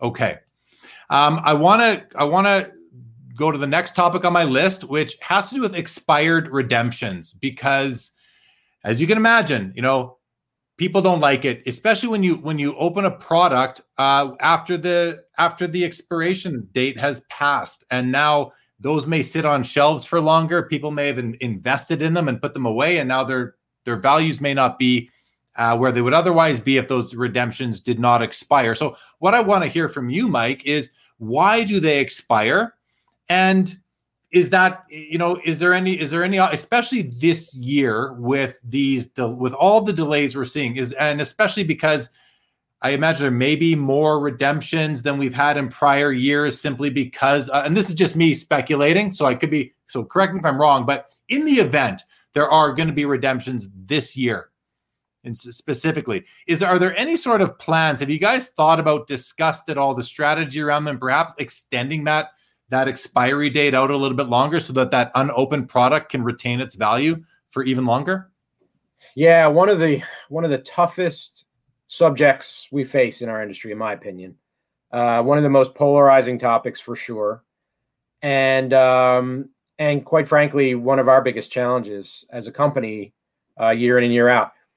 It is what you know for lack of a better term a necessary evil in many cases. We despise redemptions. We really do. We we for a lot of reasons. It's a terrible customer experience first and foremost. You know when you get when you you know because like you know I, I, when i open a pack i always kind of fan it. Like i'm I'm a, I'm a collector. I like to prolong the you know the card pack opening experience. And when i see that white cardboard in there and it and, and not a and not a decoy card uh, i know it's a redemption. I'm like you know like so i'm, I'm just like every one of you guys. I, I don't I, I do not like seeing those.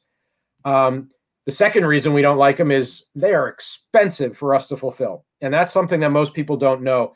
But when you factor in all of our costs and, and don't forget uh, we're fulfilling those things from the us and you know being uh you know as vested in the hockey trading card market as we are a lot of our redemptions have to get sent to canada which is a lot more expensive so it, it you know, I, I, think the I think the number is it costs us like twenty dollars a piece or something like that. Every time we have to fulfill one of those, it's expensive, and uh, so that's another reason. It takes up a lot of manpower. Uh, there's someone who that's a full time job.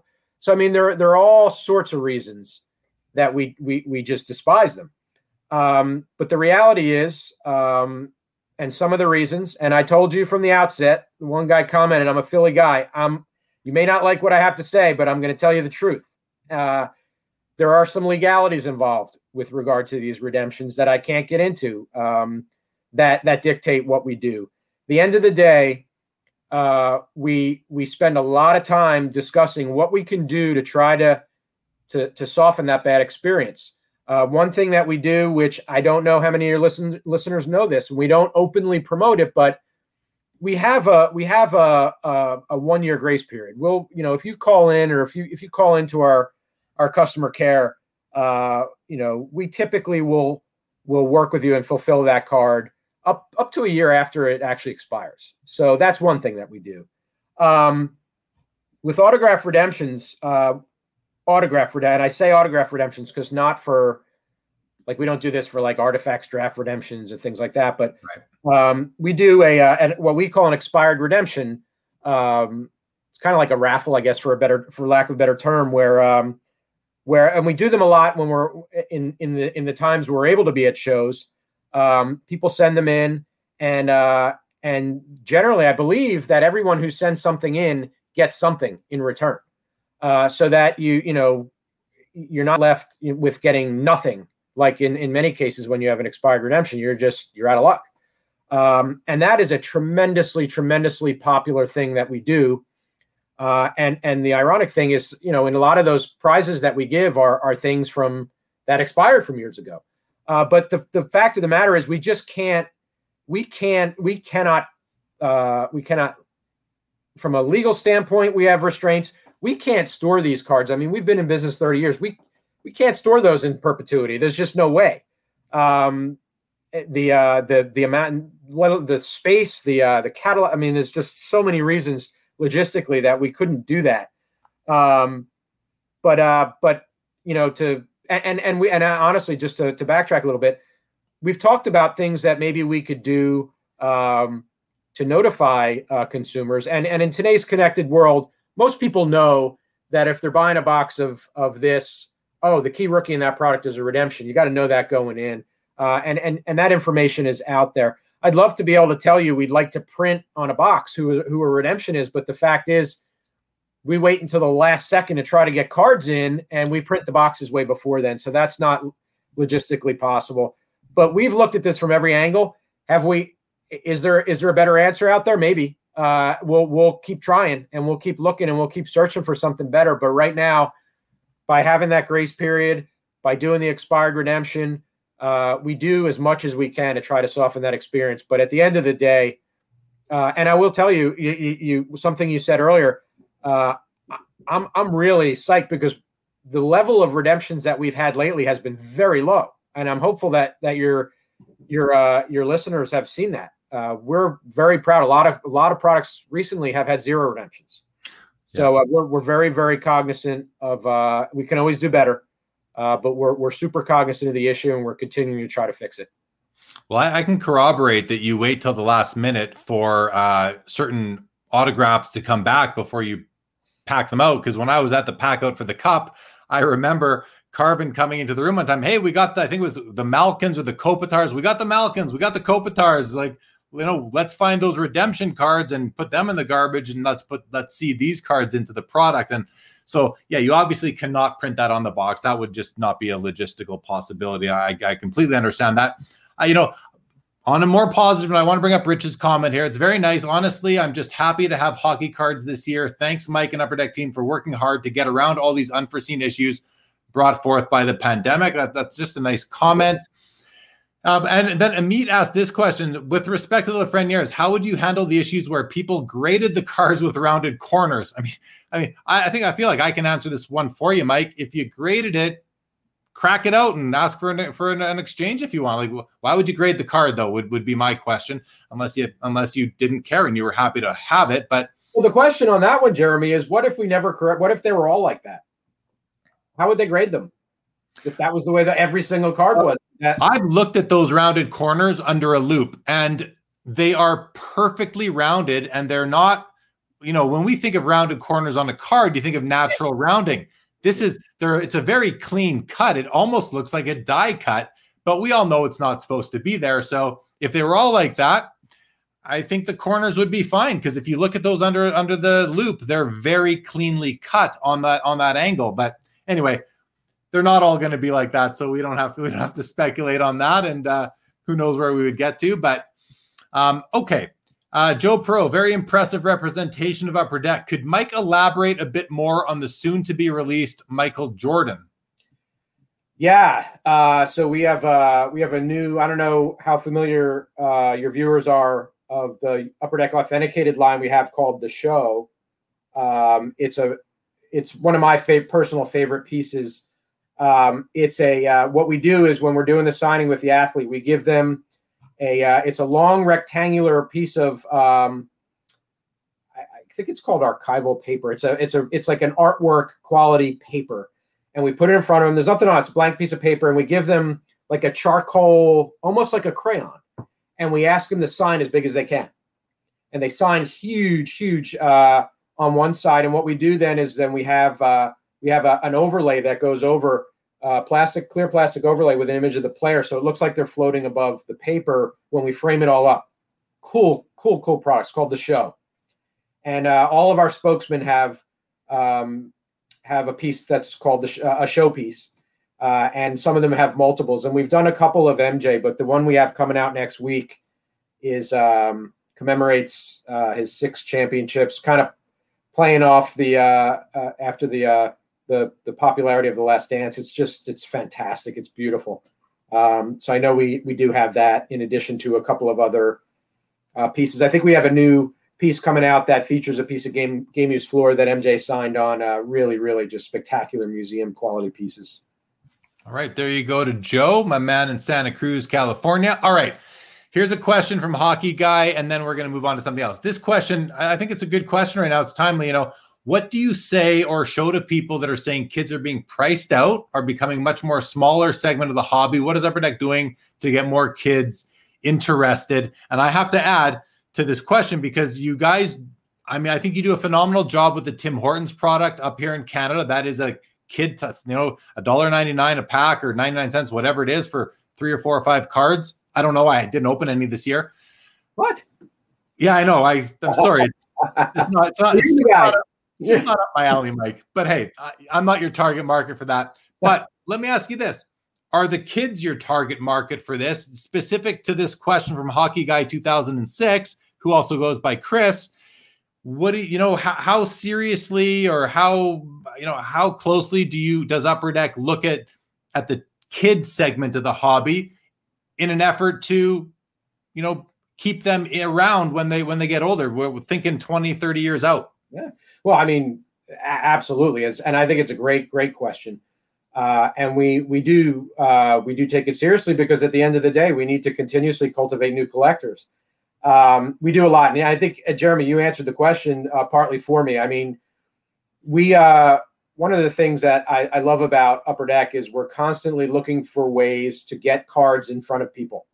Um, and, you know, we do that uh, very effectively by by partnering with companies uh, that have a much different reach than we do. Tim Hortons is a perfect example. I mean, uh, you know, I don't live in Canada, but I'm smart enough to know that most Canadians go to Tim Hortons every morning to get their coffee, right? So, what a better place to to have uh, to expose people to cards uh, than a Tim Hortons, and uh, getting them in their hands at a low barrier of entry, like you said, a dollar ninety nine. Um, it gets people, it, it, gets them in their hands, and then it encourages them to trade. I mean, one of the greatest things about the Tim Hortons program is just this this proliferation of trade nights everywhere for Tim Hortons cards. Uh, it's it's fantastic, and it's just it. I believe very strongly that it's just cultivated this unbelievable new generation of card collectors. I, I have no doubt. But but but Tim Hortons aside, uh, we are always looking at ways we can partner with other companies to expose people to, to trading cards. Uh, we we do. Uh, you mentioned something before the Hanes promotion we did uh, with uh, with MJ. What a, what an unbelievable success beyond what we ever. I mean, there were people going in, of course, and running in and buying whole displays of, of underwear, which is just hilarious. Uh, now, those people maybe weren't the people we ultimately wanted to because those were just people who are looking for to flip the cards. But man, oh man, uh, we never in our wildest dreams would have thought that that thing sold through a lot quicker than we expected. We, um, I don't know, many of your listeners and your viewers may not know this. We we did a promotion where we had uh, trading cards packaged in Marvel. We have we have the trading card license for Marvel Marvel and Marvel movies and Marvel publishing products. We package trading cards in DVDs. Um, you know, we we try to do. We we did McDonald's obviously for many years. Anytime we can get cards in people's hands uh, that are not necessarily those hardcore collectors already, is just bringing in a percentage, a new percentage of people into our great hobby, and we're going to always look for those different ways to do that.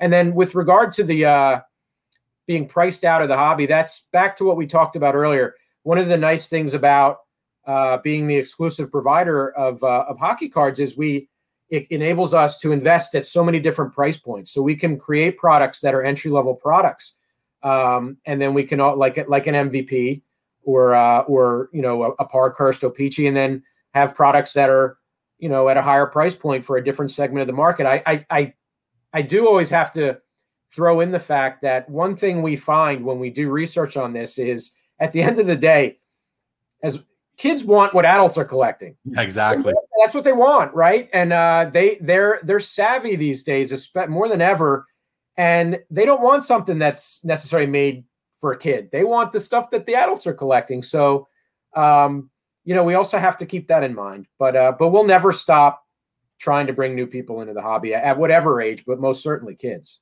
Well, I think you do a good job at it. And I mean, it's not like a kid can, you know, who has a part time job is going out and buying a Ferrari as their first car. You maybe can't afford to buy the cup as your first pack of cards either, or anything, you know, $100 packs.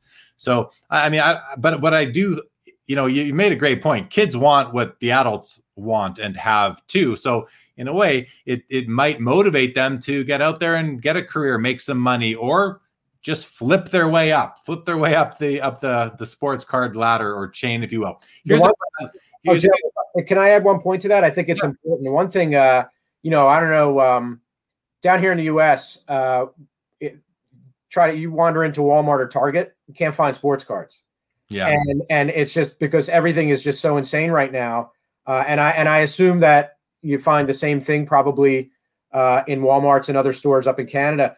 And while that's great for when you look at sell through data, uh, and you know, it, you know, looks great on paper. There are some things about it that are not great, and and the biggest one of those is, you know, when when a, when a kid or when a mom or dad is going in and wanting to buy something for their kid, there's nothing there, and and that's a problem. Uh, it's it because that is that is one of the things, and I know it's more relevant to today, and it won't be like this forever, but I fear that kids are not getting access to cards because they're they're just getting scooped up so quickly off of the retail shelves that they're not there for these kids to try out. Uh, it's a it's a it's a short term problem, I know, but it's a problem right now. Um, and uh, and I, I just hope that that that doesn't come back to bite us someday. Yeah, I'm I'm with you. Um, I'm sorry, I'm just snickering. I'm seeing some I'm seeing some comments that just kind of make me shake my head sometimes, like like this one here from Kickdown. Pay the players less every day they're running late on returning autographs. So that's a great way to never get a player to sign a deal with you ever again. Is that? It's a great way to have the Players Association also want to never have anything to do with us. that way we wouldn't go over to a yeah. A and, know, an, and an agent to never want to deal with Upper Deck ever again. Yeah, exactly. There was another comment. Uh, someone's uh, Donnie here. Just stop. Maybe just stop having redemptions. Like a lot of collectors, just you know, and this is just it, it it's just ignorance, right? It's just not understanding the processes yeah. and what and the processes in putting out a, a product. So you know, I, we're not we're not going to. I don't think we need to spend a lot of time explaining why redemptions exist. I think the hobby understands that there is a requirement for them. Well, not a requirement, but they without them, you know, what what are the what are the alternatives? Maybe don't do them and just always have them as um, additions to future year products. Like, is that something you guys have considered? I mean, we're again, we're always looking at ways to try to mitigate redemptions. Uh, the the biggest issue is you know, a couple things.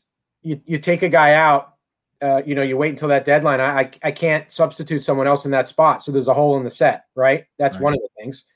Um, you know, and then we when we we eventually, um, you know, if it's if there are there are times where we will hold guys out uh, and put them in something else. You know, a lot of times you'll see that from us. Some people like it, some people don't care for it, but what we do is when we get something in after the cutoff date, we'll put it in a different product uh, as a live autograph rather than put it in a redemption into a product.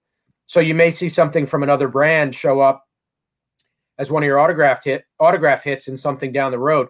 That's because uh, we we wanted to release the card. We felt we felt it was an important enough card that it should be released as a live card. Just put in another brand. Um, it's not it's not our favorite thing to do, but I'd rather do that in, in some instances. It's again, it, if we could do away with redemptions completely, uh, we would, but sometimes they are just a necessary evil in some instances. Yeah, and like you said, you don't like them; they cost you a lot of money to fulfill. So, it, but it is I. Okay, let's keep on going. Let, I think the redemptions, the redemptions topic has been beat. It's it's been a we're beating a dead horse, which has been being beaten for ten years now. Okay, I, I knew this was going to come up, Mike. I, I I knew this was going to. You even knew this question was going to come up. Amit wants to know for a Philly guy, you got Lakers hanging on your wall. Yeah, so I can explain that. I did expect that. I, I got, I, I, you know that uh, that that Kobe piece behind me is this, you know, obviously is a special piece. Kobe was uh, our spokesman for many years, and I've got got MJ over my my my other shoulder there too. And the uh, the Magic Johnson piece, I, I just loved how these two uh, look together. They're both canvases, And uh, yes, I do have to up my my uh, my what we call our Zoom background game. Uh, I probably could be a little bit more representative of my home my uh, my home team, uh, but uh, I, I do like those pieces a lot. I, uh, I, I have to say. So I'm not a Laker fan. I didn't put that up because they won, uh, but uh, I just I just like how they look. That's all. All right, let's keep going. I, I admittedly I have much better things to put up, but I just like how those look there. They look nice, man, and you can you can't go wrong with Kobe. No one's gonna knock you for having Kobe hanging in your office. All right, Darcy wants to know any chance in bringing back Sweet Shot Hockey and Parkhurst Champions, and he also wants you to get an NBA license back. oh, thank you. Yeah, yeah. I mean, can't really say not much I could say about the NBA license. Um, we are, you know, I will say we're we're a, we're a proud partner of the NBA um, on the uh, on the Upper Deck Authenticated side of our business. Uh, it enables us to do some really cool things over there. Um, with regard to those brands, um, you know, I would I would never say never. I mean, those are always uh, things that we we banner about. Um, you know, Parkhurst, we do uh, we do the Parkhurst brand. Uh, we do that as a retail uh, primary product. But um, and then Sweet Shot, Sweet Shot, we you know we play around with the Sweet Shot brand here and there. You know, and you know we we borrow some things from that in different inserts uh, programs and other products and things. Um, and you know, like we talked about, we're doing this extended series. You never know uh, if it's a brand that is successful, and I truly believe it's going to be a hit. Uh, it'll be something we add to our stable as an annual release, and you never know. We'll we'll mix and match some different brands in there and see what sticks. Okay, there you go, Dars. Good stuff. Thank you, Mike. Uh, Jordan Hagedorn pipes in, says very excited for some upcoming stuff in the design arena from Upper Deck. Would love to collab with you guys in the near future. Keep up the good work. Jordan yep. Hagedorn is a he ha, he's an NFL agent. He's got a few people there. So if you're not aware, maybe yep. you could do some collabing with him. And then of course everyone wants to let me know that Connor McDavid has scored a hat trick against my Calgary Flames and he has five points. Sorry, Jeremy, that's okay. You know what? It's, it's a silver lining for me when the hot when the main guy in our hockey card hobby has a five point night. And that's our guy. That's our spokesman. So, I know, you know, that's our biggest uh, our biggest rival are the Edmonton Oilers, which you know has it has it. Hey, we, we usually do pretty well against them, but uh, when McDavid is when he lets loose, it's tough to he's tough to beat. He can uh, he can walk around everybody. Let me tell you something, Jeremy. When when when uh, we were watching the draft lottery last summer, and uh, we knew at, we, you know we had already had our deal in place with Alexis, uh, and the Rangers won the draft lottery I had very mixed emotions, my friend. I'm a Flyers fan, so yeah. I, I, really struggled with that. But at the end of the day, I, I, I you know, that that you know the Rangers and the Penguins, tough. But uh, but you know, I, I do I root for Alexis, you know, and he, and he had a goal today, which was awesome. Yeah. Uh, but but any other uh, uh that's about the limit. That was tough. That's a tough one. Yeah, I know, I know, man. I was, I thought the Rangers were a good place for him to end up. If it wasn't going to be Montreal, I mean, it's not, you know, it's not a Sun Belt team, which is a darn good thing, right? So yeah. now he just needs to start scoring more goals. Got sports cards. Good evening to you. Late to the show, but that is all right. Thank you for joining us. I'm Mike. I'm just going to scan the the final comments here, and then I do want to, you know, maybe I'll just jump right in. I want to talk a little bit about volumes and print runs. Mm. And a lot of people always want to know how many of this were printed, how many cases of that were available. Young Guns, everyone's always speculating how many Connor McDavid Young Guns were printed. Mike, how many Connor McDavid Young Guns were printed? Seven. I knew you weren't going to answer. why why don't you guys publish that information or make it known to the hobby? We uh again, just being honest, we're we're uh, we're a private company, and you know when you when you talk about print runs and and volumes and things like that, that directly correlates with our revenues, and that's just something that as a private company we just don't share. Um, and uh, it's it's I, I, I don't mean this to sound wrong. It's it's privileged information. It's really just let me just let me just throw in this, but you do announce it on the cup. We know exactly how many base cards there are, how many RPAs. You know, you we know how many Young Guns exclusives there are. So you know, in that, why why on some products do we know and on some we don't? What's the difference between the cup and Upper Deck Series One and Series Two? I think the cup's a little. Uh, it's a fair question. I think the cup is a much different animal, though. Everything in there is serially numbered, low numbered. That's kind of the basis for the product, right? It's the reason for being. We do everything. You know, it's the it's the cup. It's the it's it's the ultimate, right? Well, that's the wrong word to use. It's the it's the you know it's the highest level, and um, you know so everything's numbered in there, and you know to varying degrees but uh, that that product is kind of it is what it is. It you know, and if anybody's doing math on that, it that doesn't fluctuate year to year, but a lot of our other products do. Uh, and you know, and there's the the the biggest issue besides the proprietary nature of it is that you know one of the things that's beautiful about this hobby is what what you may think is limited, I may not, or vice versa. You may think, you know, geez, we're at a point now where people think 99 is too many, right? But I may think that that's super limited. So, you know, it's, it's, the beauty of I, I always love to use the word perception. You know, it's uh, the people have different perceptions of different things, and that's actually part of the fun. Let people try to figure it out. Let tr- people try to speculate. Let people try to think about what it is.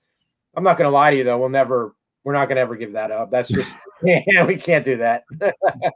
we'll oh. keep we're gonna keep you guessing, my friend. But uh, but you know, there are years where they're greater than others. But uh, listen, you, you know, we talked about it earlier. I I worked at Fleer in the '90s, and I can tell you, as as hot as that stuff is right now, one thing that those things were were, were not is short printed. And uh, so, you know, if you if you were looking at it now, you'd think that stuff was super rare. They didn't make a lot of this, but th- none of that stuff was all that rare. You know, 2001 Upper Deck Golf you know, you now you look at boxes now are a couple hundred dollars a piece. That was not a rare product. I can tell you that for a fact. So that was a 7-Eleven product. I remember. Yeah, it's it's all relative, and um, you know what what a lot of people think is is uh, is too much of a product. You know, uh, to other people may not be, and and, and over time it all bears out. But uh, yeah, I'm, I'm not going to lie to you. That that's not going to change. Yeah. Oh no, and I don't expect it to, but I just know that people want to know. So it's great that we can hear it from you tonight. I do appreciate that. Six one Oilers. Nugent Hopkins with his second goal of the night. Uh, kick down. I'm just gonna. I'm not kick down. I didn't roast you, man. I'm not. I'm not gonna roast you again. But I am gonna say that you know, as Mike explained, if you are if if you alienate one player, these players talk to each other. You know, it's a bigger issue than just one player. So if a player doesn't want to work with Upper Deck, then peace out it doesn't work that way, unfortunately. And I think I think that's what what the hobby, some collectors yourself, you just you just don't understand until you hear it from someone like Mike. Is there anything else you want to add to that, Mike? I do, I think it's important to note. Look, if a guy is uh, if a guy is a notoriously bad signer, we don't put him on checklists anymore. We try to weed him out, right? Like you learn, and you know, for us, we got to take a look at that and learn from from the hit from the past, right? You know, the old saying: if you don't, you know, you don't learn from the past, you're going to repeat it, right? So out actually applies in that in that situation. So you know, but then there are guys, you know, some pretty big names, and I'm not going to throw any players under the bus, but like there's some guys who are just terrible signers, and but they're great players, and collectors want them, and they ask us, you know, why isn't this person in the set? So sometimes we got to go out there and just bite the bullet and get them, and and just pray they're going to return the cards. And thankfully, in many instances, as the players have have gotten older, they get a little bit more of a sense of responsibility, and they send them back you know, these kids are younger. We're asking them to sign a lot of cards, right? It's a lot.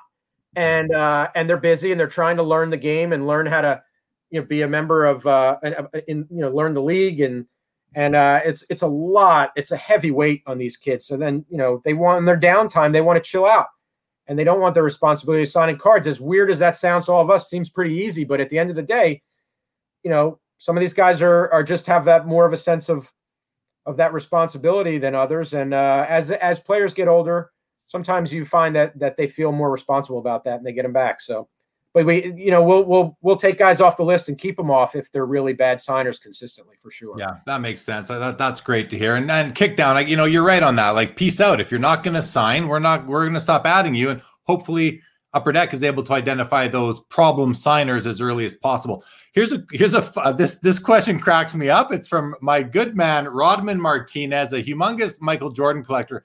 Is there a possibility of co-producing a product with Panini to bring MJ and LeBron autos back to the market? So I told you that I would never lie, right? I'm going to tell you the truth, even though you may not want to hear it. The answer on that one is no. Yeah.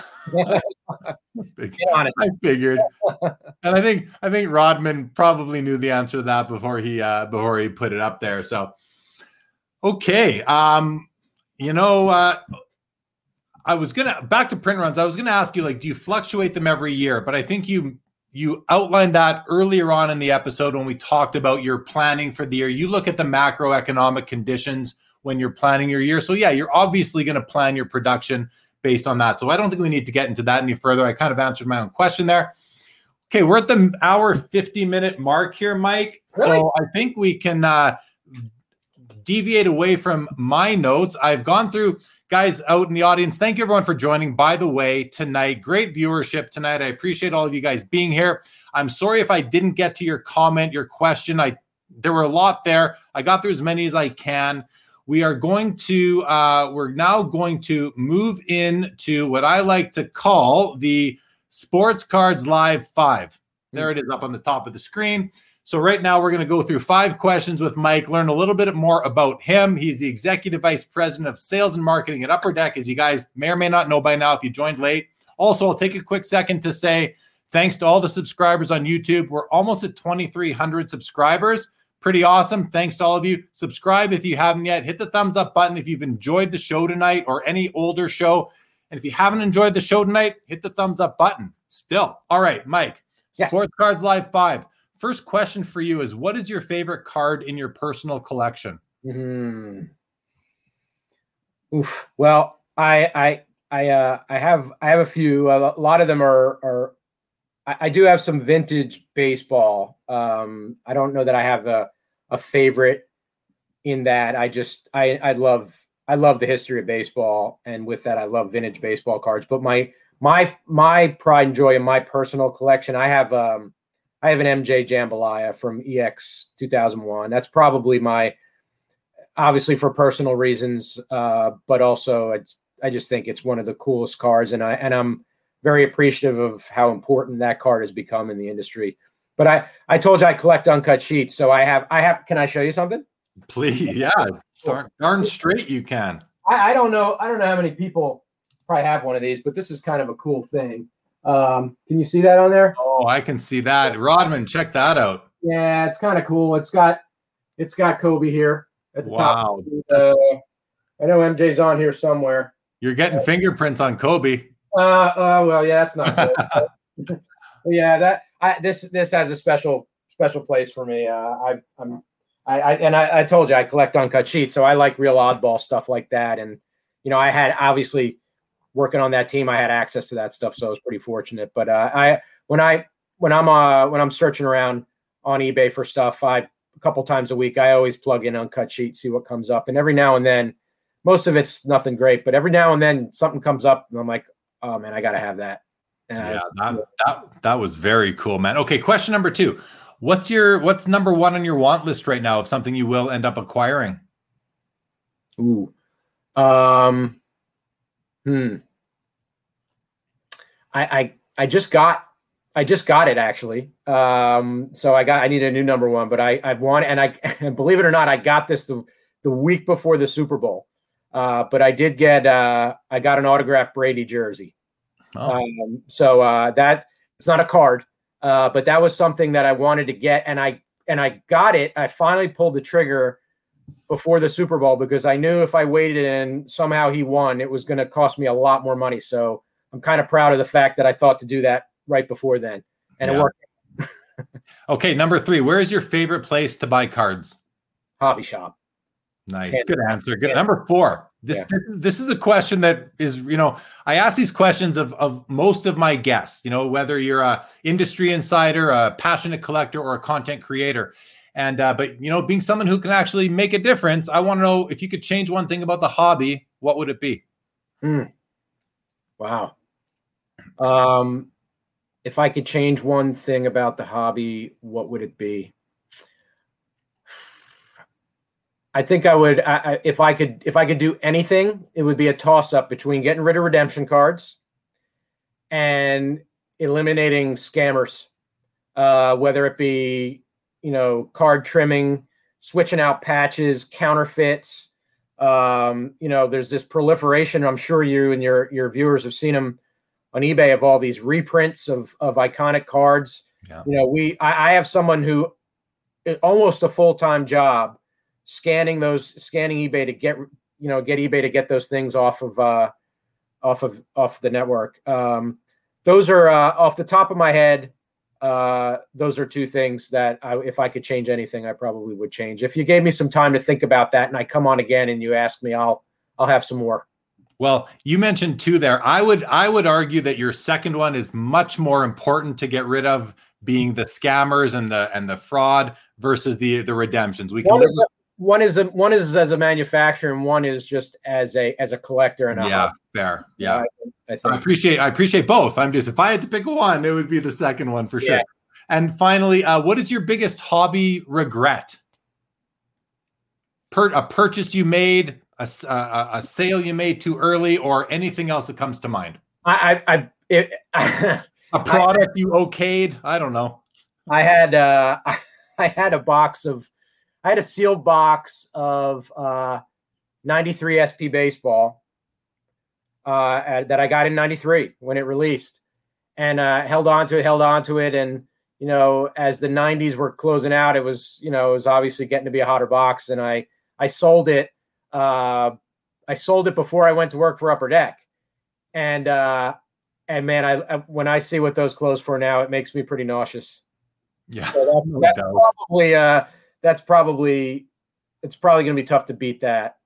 Yeah, for sure. Un- unopened stuff like that. Yeah. yeah. I remember I remember being at the National in 2008 or 9. I bought a pack of 86 Fleer, Jordan the Jordan 86 Fleer for $300. Now it's like, I don't know, 6 grand, something like that. I same, you know, bought some other packs that have just exploded in value and you know, you go back, you think, why did I have to have one of every year? Why can't I just have you know loaded up on that one important year. But hey, we all have those regrets when we go back in time.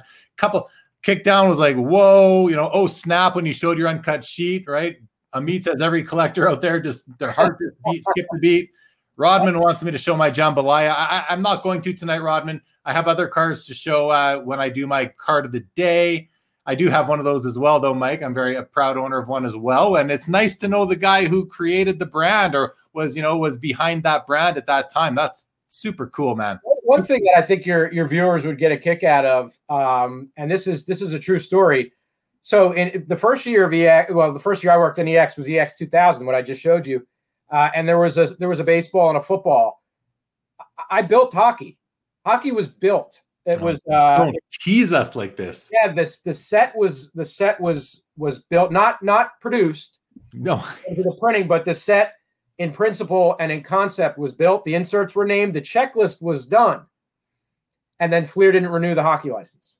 Right. The EX 2000 hockey was officially in our system to be produced, and it just never it never came to be. So, were there jambalayas? No, that came the year after. Okay. That was 97, 98. But uh but there was going to be an EX 2000 hockey. Uh I believe even John LeClair was going to be on the box because back then he was he was pretty popular. Yeah, Legion of Doom. Deal with him. And uh it just never made it to the market, unfortunately. Yeah. Okay. Dr. Full says that should be framed. Again, your uncut sheet. Let's see if anyone just let's show that uncut sheet one more time pretty quick here, Mike. That was truly an that's just a relic, an artifact, if you will. When's there going to be a brand called Upper Deck Relics? I think another company has a trademark on that word. That is that is that is a spectacular piece, guys. I don't know if you. There's MJ. He's down into the uh, to the left of, of Kobe there. Yeah. But if you if you notice, I, I, you can't really see it. But if if I go real close, like right here, you see with on this Scottie Pippen. Now this this is bent up like that. Yeah. You, that what I was talking about was um, w- w- when I was talking earlier about the damages uh, when the first run came out. That was everywhere, and it was chipping everywhere. And you you know those cards chip pretty easily, as I'm sure your viewers know, even the the finished cards. But it, these are stellar compared to what was that first run that came out. It was an embarrassment, and uh, it was really close to never happening. Well, good thing it did. It's a it's a great set, and that's a that's a really cool uh, a really cool piece you have there. Uh, Doctor Phil says scammers trimmer should be punished by paper cuts with reprint cards. I like it. pretty, pretty funny, pretty funny. Um, and uh, Mike says, Jeremy, ask just one question about Upper Deck football. Just one. If you have a question about Upper Deck football, I will be happy to ask it, Mike. Shoot it out there, and we can do that. Mike, let's move now to what I like to call my PC card of the day. This is where I'm going to show a couple cards to you in the audience that are sort of related to you, my guest. You're uh, an Eric Lindros fan. Yeah. I'm going to show three Eric Lindros cards that I have. I made sure to only show upper deck cards. I did have a Topps card, but I didn't pull it out for you today. I'll start off with the Philadelphia Flyers card. This is the upper. This is the O-Pee-Chee from 2012-13, the black and white. These are really tough. Yeah, very cool. Remember cool. these? Yeah, sure. Got that's really cool. Yep. Yeah, these are these are really cool. They've got that that rippled sort of uh borders going on and these were i believe and i believe they were easter eggs really tough to find. So anyway i want to show you that one. I am going to show you a jambalaya. This is from 2012 13 i believe it says. Eric lindros in a rangers uniform jambalaya. that, that always kills me too. That should never have happened but yeah. Yeah. Ranger, ranger, ranger uniforms rough yeah it's rough. it's rough and finally from the inaugural year of the Cup, 0506, the Cup, the base set patch parallel out of 10 when Eric Lindros was with the Toronto Maple Leafs. Yeah, that's fantastic. Yeah, that, I that, that, I that I'm fine with because you know he's a you know Toronto kid like that that makes sense. Like that, I'm okay with that. Yeah, for sure. I think great cards. These are all in my personal collection. They are not like available or tradable or anything like that. I love them all. So that's awesome. Good stuff there. Um, okay, we're going to do a couple final questions here. I'm just going to uh, quickly throw up the overtime banner as we're over two hours right now, but that's okay. We'll go for about five more minutes, Mike, and then I will let you go. No problem. Um, so I want to bring up, uh, yeah, Andy Max says his wife will take that sheet, no problem. Mike says, okay, are we going to see new Upper Deck football products, either high school or CFL? Thank you. What can you let us know? Well, CFL, uh, we're licensed to the CFL. So, um, you know, we did put out a set for 2020, even though there wasn't a season. Uh, but we fully expect to do uh, 2021. Um, you know, that's a, that's always a fun product for us to uh, to build. Little little challenging with no season this year. You think uh, jersey wise, photography wise. What about uh, interest? What about interest wise? Like market wise? Look, we don't. Um, one of the, we don't we don't produce CFL it's not a huge revenue generator. That's no secret, right? But uh, but it's kind of a cool thing to have in the portfolio. We're we're um, you know, as a as a as as a company that prides itself on our hockey products, it's also nice to be able to, in addition to the to producing NHL cards, you know, we have CHL, New Team Canada. Um, it's a nice package to have those other things that are important to Canadian sports to have CFL as part of our portfolio. Okay, so there you go, Mike Zier. And I'll be honest, I'm just not interested in it myself. That's why you don't get much engagement out of me, but that's all right. We all approach this differently and have our own interests and uh and what really turns our crank. Uh, we, yeah, we, we, and just one last thing. We do uh I don't know about a standalone um football set uh you know I- anytime soon, but we do uh pepper in some football players in Goodwin. Um, you know, we I know uh, Joe Burrow was in last year um, you know, we may have some things in store for this year. Just like you do MJ and LeBron too, right? Yep. Yep, makes sense. Dr. Full says I'm from New York. It feels it always feels funny to see the aged big time stars in a different jersey. Yeah, mm-hmm. for sure. Like Ray Ray Bourque and anything other than Boston, right? It just kind of doesn't doesn't really look right a lot of the time. I'm sure there's you, I still to this day I have trouble with Gretzky in a Ranger uniform. Yeah. Just, uh, How about a St. Louis Blues uniform? yeah, I mean that was like, yeah, that's that's weird, but there's something unique about that because it was so short. The range, I don't know, it just doesn't work. Yeah, fair, fair. Uh, Ryan says, thanks for the show, guys. Thank you, Ryan, for tuning in. Uh, Etienne wants to know checklist for artifacts will come up when. Uh, do you have any insight into that? Or maybe Chris can take that in the background in the chat. You talking about for the draft redemptions? Because the checklist should be out for a while. I, yeah, products out, checklist should be out. I don't know. It's okay. Um, Anyway, guys, listen, it's been a great show, Mike. Uh, thank you so much for your candid responses to the challenging questions, for and just for your uh, your general, uh, you know, demeanor. It's been real. It's been a pleasure to have you tonight. Um, so I want to thank you, thank Upper Deck for have for having you here. And uh, thank for thanks, Chris Carlin, for handling some of the comments in the chat tonight. Thanks to everybody for tuning in.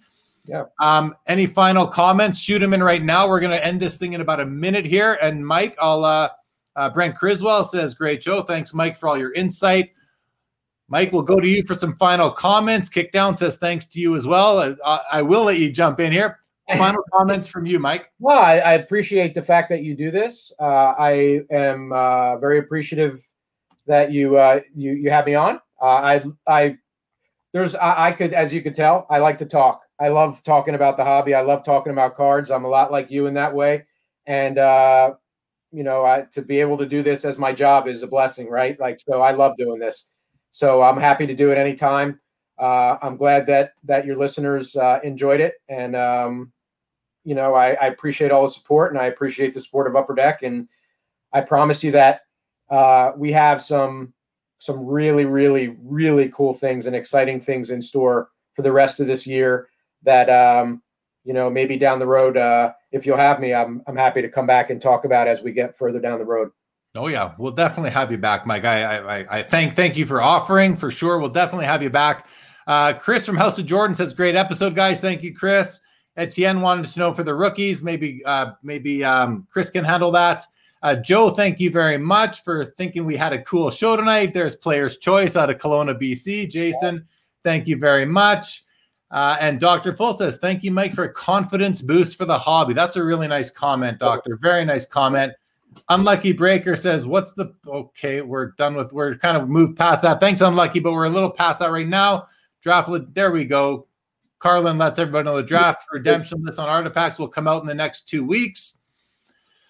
Okay, everybody, check us back out in about 20 minutes. I will be coming back live on the channel with Adam Gray, the editor in chief of the Basketball Card Fanatic magazine. We're going to tell you how to subscribe to that in a couple of minutes. Well, in about 20 minutes, when we're back live, we're going to come at 10:30 my time, 12:30 Eastern, 9:30 Pacific. That will be happening shortly. So come check that out. We're gonna we're gonna keep on going because who wants to stop right now? Andy Cap, thank you very much. Etienne, thank you so much. Andy Mack wants to know if Upper Deck is hiring. Always. Always. there you go. There you go. All right, everybody. Thank you, Kelly Winters. We are going to sign off. Mike, hang tight right there. Everybody else, we'll see you shortly on After Hours. Thanks, everybody. Seeking the truth never gets old. Introducing June's Journey, the free to play mobile game that will immerse you in a thrilling murder mystery. Join June Parker as she uncovers hidden objects and clues to solve her sister's death in a beautifully illustrated world set in the roaring 20s. With new chapters added every week, the excitement never ends. Download June's Journey now on your Android or iOS device or play on PC through Facebook Games.